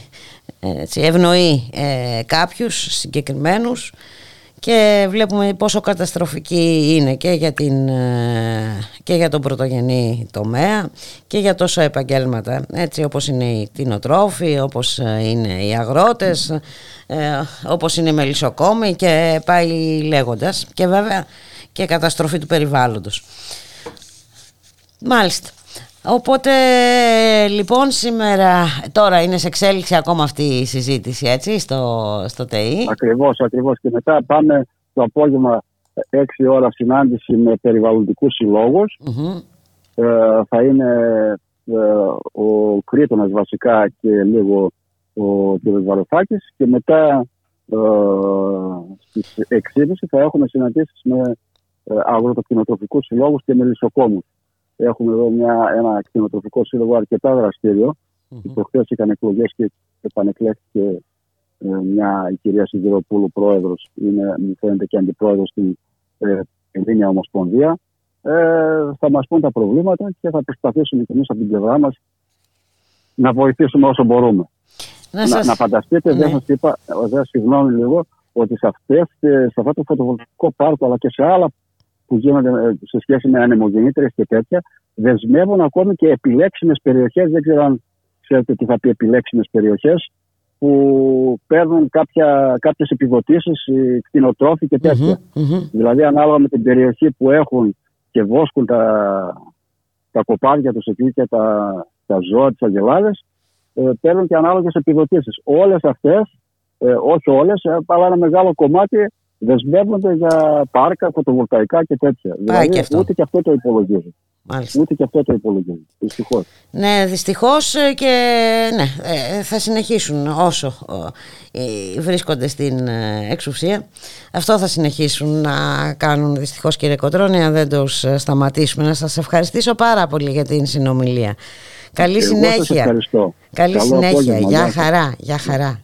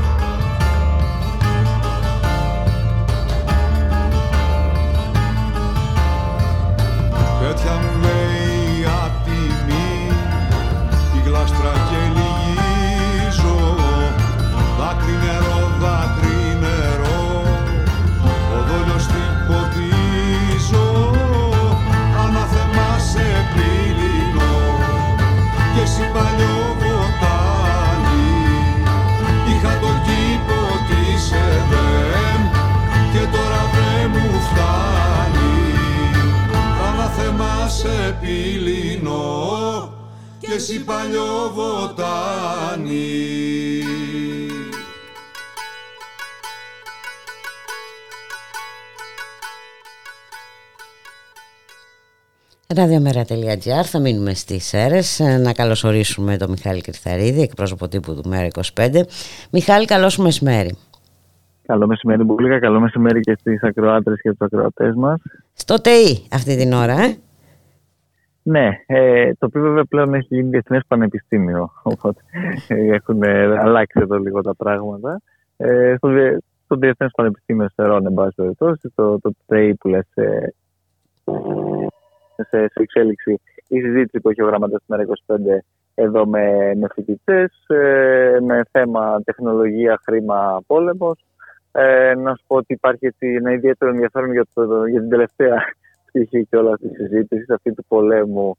Ε, και με όσα βεβαίως συμβαίνουν ε, στην ε, ευρύτερη, αν θέλεις, γειτονιά μας. Ε, και με τις ανατροπές που υπάρχουν βέβαια και που επηρεάζουν και την οικονομία ε, και όλες αν θέλεις τις ε, διάφορες εκφάνσεις της εξουσίας, του χρήματος και ότι ε, βλέπουμε εν πάση περιπτώσει και ότι καλούμαστε να αντιμετωπίσουμε κιόλας ε, παράλληλα μπουλικά. Να έρθουμε λίγο στην ε, επικαιρότητα, να φύγουμε λίγο από την περιοδία. Εξάλλου συνομιλήσαμε να- νωρίτερα με τον κύριο Κοτρώνη, έτσι, που είναι συντονιστής Α. της οργάνωσης ε, βάσης του ΜΕΡΑ25 στο Δήμο. Ναι, Ε, και θα ήθελα να ξεκινήσω από το όργιο καταστολής και βίας ε, στην ευρύτερη περιοχή των εξαρ- ε, Ναι. Εξαρχείων που έχει καταντήσει πια μια δυστοπική κανονικότητα ε, Μιχάλη Ναι. Κρυθαρίδη και είναι ε, κάτι που πιστεύω ότι θα πρέπει να μας α, απασχολήσει πολύ έντονα ε, γιατί εντάξει πού θα φτάσει η κατάσταση Δηλαδή νομίζω ότι από, από καθαρή τύχη ε, δεν έχουμε ακόμη ε, θύμα. Έτσι ακριβώς είναι. Μπουλίκα πλέον, όπως είπες και εσύ, κανονικότητα και καθημερινότητα έχει γίνει αυτό το, το όργιο καταστολής, το οποίο ε, πραγματικά κάθε μέρα ξεπερνάει ε, και την, ε, την προηγούμενη. Είχαμε προχθές ε, που τα συζητάγαμε κιόλας ε, την επίθεση στον ε, Αμερικανό φωτορεπόρτερ. Χθες είχαμε μια νέα επίθεση έτσι, σε, σε αθλούμενους, σε έναν ε, πατέρα έτσι, ο οποίος βρισκόταν με το, με το παιδί του εκεί στον, ε, στο λόφο του στρέφη, ο οποίος ξυλοκοπή- ξυλοφορτώθηκε από τις ε, δυνάμεις έτσι, της ε, τάξης κατά τα άλλα και του, και του νόμου και ε, μάλιστα όχι μόνο αυτό, στη συνέχεια και προσήχθη όλα αυτά βέβαια μπροστά στα μάτια κιόλας ε, του παιδιού του Μπούλιγα και με πολλές μαρτυρίες και κατοίκων αλλά και οπτικό ακουστικό υλικό που δεν μπορεί ε, να αμφισβητηθεί όπως συχνά πυκνά κάνει η κυβέρνηση και στη συνέχεια τον προσήχθηκαν και τον συνέλαβαν κιόλας. Δεν έτρεψαν και Ναι, την, ναι, και ε, οδηγείται προσαγωγή αυτή την της ώρα στα δικαστήρια. Α, Ακριβώς. Ενώ κανονικά θα έπρεπε αυτή τη στιγμή ε, να έχουν κινηθεί τις αρχικές διώξεις για αυτή την, ε, την κατάσταση, για αυτά τα οποία βλέπουμε, για την εγκληματική αυτή δράση, σχεδόν με, με όρους συμμορίας, έτσι θα λέγαμε. Και πραγματικά, όπως έδωσε να δούμε πού θα σταματήσει αυτή η κατάσταση. Γιατί αυτό το όργιο καταστολής πλέον είναι καθημερινό. Βλέπουμε όλη αυτή ε, την, ε, την πολιτική ουσιαστικά επιλογή προφανώς που εκπορεύεται από την ίδια την κυβέρνηση, το Υπουργείο Προστασίας του Πολίτη, αλλά αν θέλεις και με την αγαστή σύμνη εδώ πέρα και του Δημάρχου Αθηναίων που προωθεί τους διάφορους αυτούς ε, σχεδιασμούς στην ευρύτερη περιοχή των, ε, των εξαρχείων. Και έχουμε όλη αυτή την απίστευτη πλέον έτσι, καθημερινή κατάσταση και όλα αυτά γιατί για πολίτες οι οποίοι διαμαρτύρονται πουλικά για να έχουν πράσινο χώρο, για να έχουν δημόσιο χώρο, για να μπορούν να έχουν ένα πάρκο, ένα λόφο, να μπορούν να πάνε έτσι κάπου τα παιδιά τους, να παίξουν το, το μπάσκετ τους, να κάνουν το οτιδήποτε. Δηλαδή έχουμε φτάσει σε αυτή την απόλυτη παράνοια και βέβαια παράλληλα σε αυτόν τον απόλυτο αυταρχισμό. Έτσι. Ναι, ε, και σε αυτόν ε, πρέπει να α- απαντήσουμε να μην μείνουν και οι άνθρωποι εκεί μόνοι τους, ο Μιχάλη Κρυθαρίδη. Ακριβώς, Ε, ακριβώς. Γιατί αυτό που αντιμετωπίζουν σήμερα ε, οι κάτοικοι της ευρύτερης περιοχής των εξαρχείων θα το αντιμετωπίσουν ε, αύριο μεθαύριο ε, οι κάτοικοι στην Ακαδημία Πλάτωνος γιατί εκεί, εκεί υπάρχουν σχέδια θα το αντιμετωπίσουν οι κάτοικοι εκεί στο- στην ευρύτερη περιοχή της Δάφνης ε, Χιμητού στο εργοστάσιο της ε, Πυρκάλ. Και, ε, και ποιος ξέρει ποιος άλλος που θα διεκδικεί ένα κομματάκι της πόλης. Ε, δηλαδή εδώ το σχέδιο είναι ε, τίποτα. Όχι γειτονιές, όχι κοινωνικοποίηση όχι πράσινο ο- καμία διέξοδος. Έτσι, τα πάντα όλα στους ιδιώτες και υπερπάντων οι τουρίστες Έτσι, έτσι ακριβώς είναι. Ουσιαστικά ξέρεις, ε, μιλάμε για, για μια μορφή και μια λογική πόλεων οι οποίε ουσιαστικά είναι αβίωτε παντελώ από τους ίδιους τους τους κατοίκους τους. Είναι σχεδιασμένες για πολύ συγκεκριμένη ακριβώς τουριστική και όχι μόνο εκμετάλλευση, είναι σχεδιασμένες για διάφορα real estate και για όλα αυτά τα οποία βλέπουμε και τα οποία ξαναλέω προωθούν και συγκεκριμένες εταιρείες που ό,τι θαύματα την χάνει να αναλαμβάνουν και τις σχετικές αναπλάσεις και βλέπουμε όλη αυτή την απίστευτη πραγματικά κατάσταση πάντα με τις πλάτες τώρα παράλληλα των κατασταλτικών μηχανισμών ε, της κυβέρνησης, με τα ΜΑΤ, με όλες αυτές τις ε, τις ομάδες για κάθε χρήση πλέον. Έτσι και Ναι, για ναι, κάθε- αυτό το βλέπουμε παντού και, και ξέρεις αυτή δεν είναι, είναι πια μια κανονικότητα σε ε, παντού. Είτε αφορά τους χώρους δουλειάς, είτε Ακριβώς. ε, αφορά τα πανεπιστήμια. Ε, ναι, ε, ε, όποιο, όποιος διαμαρτύρεται τρώει ξύλο. Έτσι, έτσι. Αυτή είναι, αυτό, αυτό, είναι, αυτό είναι το δόγμα ε, που, που προωθεί και η, η κυβέρνηση και, και πραγματικά φαίνεται πως ε, ε, όχι απλώς επιμένει σε αυτό, αλλά ότι το εντείνει κιόλας ενδεχομένως και μπρος στα, στα αντίθετα τα οποία αντιμετωπίζει και προσπαθώντας βεβαίως παράλληλα να καλλιεργήσει, αν θέλεις, και την ακροδεξιά της ατζέντα και, και πολιτική, με δεδομένες και τις εκλογές, οπότε αυτές ε, και αν ε, γίνουν μπουλικα στο το προσεχέ διάστημα. Μάλιστα. Τώρα στην ε, πολιτική επικαιρότητα παραμένει και το θέμα βέβαια των ε, υποκλοπών. Έτσι δεν ε, σταματάει παρά τις ε, ε, επιθυμι, επιθυμίες της κυβέρνησης και έχουμε και νέα λίστα α, Μιχάλη Κρυσταρίδη νέα λίστα τώρα αυτή τη φορά έχουμε ε, μετά τη λίστα Πέτσα και Κικίλια έχουμε τη λίστα Σκρέκα άλλα 7,5 εκατομμύρια στα κανάλια για να μάθουμε πώς πρέπει να εξοικονομούμε ενέργεια Ναι. Ε, Προφανώς. την ώρα που έχουμε τι λίστε παράλληλα της επιδότησης αυτών που, που μας ληστεύουν επί της ουσίας ενέργεια, ε, θα δημιουργήσουμε και μια λίστα για τους ε, ίδιους ή τους φίλους τους που κατέχουν παράλληλα για τα, τα μέσα αυτά τα οποία λες, να μας πούνε για πώς θα εξοικονομήσουν. Ποιε είναι σαν, το, σαν τις πολιτικές που αποφασίζει η Ευρωπαϊκή Ένωση για να μην κάνει τίποτα επί της ουσίας στην, ε, στην ενέργεια, την ώρα που η Γερμανία ας πούμε, έχει προχωρήσει το πακέτο αυτό των 200 δις και μας λέει πα, ε, παράλληλα ότι εντάξει, εσείς τι θα κάνετε, μειώστε την, ε, ε, την, ε, την, την κατανάλωσή σας. Αυτή είναι η, η λογική την οποία προωθεί η κυβέρνηση και βέβαια ε, σε αυτή τη λογική πάντα χρειάζεται και αρρωγότης ε, και νομίζω ότι αυτό το απέδειξε. Ε, ή το απέδειξε μάλλον η χρήση των προηγούμενων ληστών και με ΙΠΑ και με ΙΟΤΑ ε, όπου ακριβώς κατέδειξε το πόσο χρήσιμο εργαλείο είναι στην, στην κυβέρνηση αυτή, αυτή η τεράστια προπαγάνδα την οποία ασκεί με κάθε τρόπο και κάθε ευκαιρία και βεβαίως δεν θα διστάσει και σε αυτή τη φάση. Ξέρει πολύ καλά ο κ. Μητσοτάκης, ο ίδιος χθες στην ε, συνεδρία της κοινωνική ομάδας ανέφερε πως έχετε ένα πολύ δύσκολος χειμώνας και μάλιστα προσπάθησε κιόλας να θέσει ε, τους ε, τους βουλευτές του έτσι, και τα στελέχη του σε μια προσπάθεια εν πάση περιπτώσει εγκράτειας και όχι ιδιαίτερων πανηγυρισμών. Βέβαια, ο ίδιο δεν ξέρω πώς ακολουθεί. Πανηγυρισμοί για ποιο πράγμα ακριβώς δηλαδή. Ξέρεις, εδώ Γιατί θα πανηγυρίζουμε έπρεπε τα να πάντα. πανηγυρίσουμε. Ναι, α, ναι, εντάξει. Ναι, ναι. Δηλαδή εδώ υπάρχει και αυτό το, το φαινόμενο παράλληλα και είναι όλα χάρη της επικοινωνίας την οποία βλέπουμε. Ε, αλλά εδώ εντάξει, πραγματικά μιλάμε για μια απίστευτη κατάσταση και μονίμως έτσι, και αυτό είναι απίστευτο, ότι μονίμως επιδοτούμενοι και ευεργετούμενοι από την κυβέρνηση είναι οι καναλάρχες, είναι οι, μιντι- έτσι, οι ευρύτεροι αν θες μιντιάρχες, είναι οι, οι ολιγάρχες της ενέργειας, οι, τα καρτέλ των σούπερ μάρκετ, τα καρτέλ στα κάψιμα, δυτική υπάρχει μια πανομοιότυπη κατάσταση και το καθεξής. Να σε ρωτήσω κάτι. Τώρα μάθαμε για τις συναντήσεις. Θα υπάρξουν συναντήσεις με περιβαλλοντικές οργανώσεις εκεί της ε, περιοχής και με αγρότες. Ε, και η επίσκεψη... Είναι στη- αυτό το αγροτοκτηνοτροφικό τελικά, δεν είναι αγροτοδιατροφικό. που Α, λέμε. άκτα. Δεν πειράζει, εντάξει. Ναι. Μικρή Και- σημασία και έχει. Αύριο θα- Ακριβώς και αύριο θα ακολουθήσει η επίσκεψη στην, ε, στην Καβάλα, όπου και εκεί υπάρχουν διάφορες ε, συναντήσεις. Ε, Το πρωί με τους ε, εμπορικούς φορείς της πόλης, με το επιμελητήριο. Στη συνέχεια ε, θα δούμε τους, ε, τους εργαζόμενους από τα λοιπάσματα και τα πετρέλαια. Ξέρουμε πολύ καλά ότι Μμμ. στην Κιαβάλα υπάρχουν πολύ έτσι, όλα αυτά τα θέματα, τα οποία και στην Αθήνα πολλές φορές ε, έχουμε βρεθεί με τους ανθρώπους και έχουμε συνομιλήσει. Ε, και στη συνέχεια και εκεί θα υπάρξει η επίσκεψη στο νοσοκομείο της, ε, της Καβάλας. Και εδώ μπουλίκα, δύο, εντάξει, θα τα είπατε και πριν, αλλά πραγματικά η κατάσταση που μας περιέγραφαν και οι άνθρωποι που μας απελπιστική. συνομιλούν είναι απελπιστική έτσι, ακριβώς. Ε, και το, το απόγευμα πάλι θα υπάρξουν και κάποιες συναντήσεις ε, και εκεί με περιβαλλοντικές οργανώσεις της, ε, της περιοχής.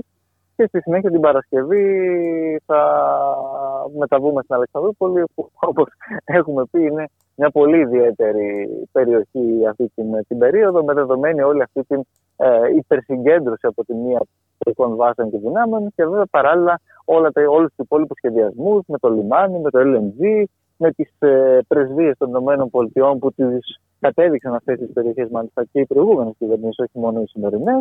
Ε, και βλέπουμε ακριβώς αυτή την, την κατάσταση την οποία καλούνται και εκεί να αντιμετωπίσουν οι άνθρωποι στην, στην πραγματικότητα. Έτσι, και πόσο τελικά να δούμε προστατευμένοι νιώθουν ε, μπουλικα από την παρουσία των συμμάχων μας, των λεγόμενων. Να σε ευχαριστήσω πάρα πολύ Μιχάλη Κρυθαρίδη, να σου ευχηθώ καλή συνέχεια. Ε, ελπίζω να μπορέσουμε να τα πούμε και πάλι αύριο ε, τηλεφωνικά. Και εγώ. Ε, Θα δούμε ε, τι θα προκύψει. Να σε ευχαριστήσω πολύ. Γεια... Έγινε. Να είστε καλά. Γεια χαρά. Καλό Γεια. μεσημέρι. Επίσης, γεια.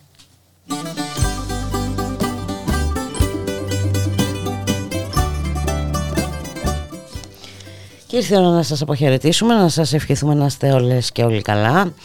Ε, καλώς εχόταν των πραγμάτων, θα τα ξαναπούμε αύριο στη μία. Γεια χαρά. να χαγαθά να το νερό ψυχή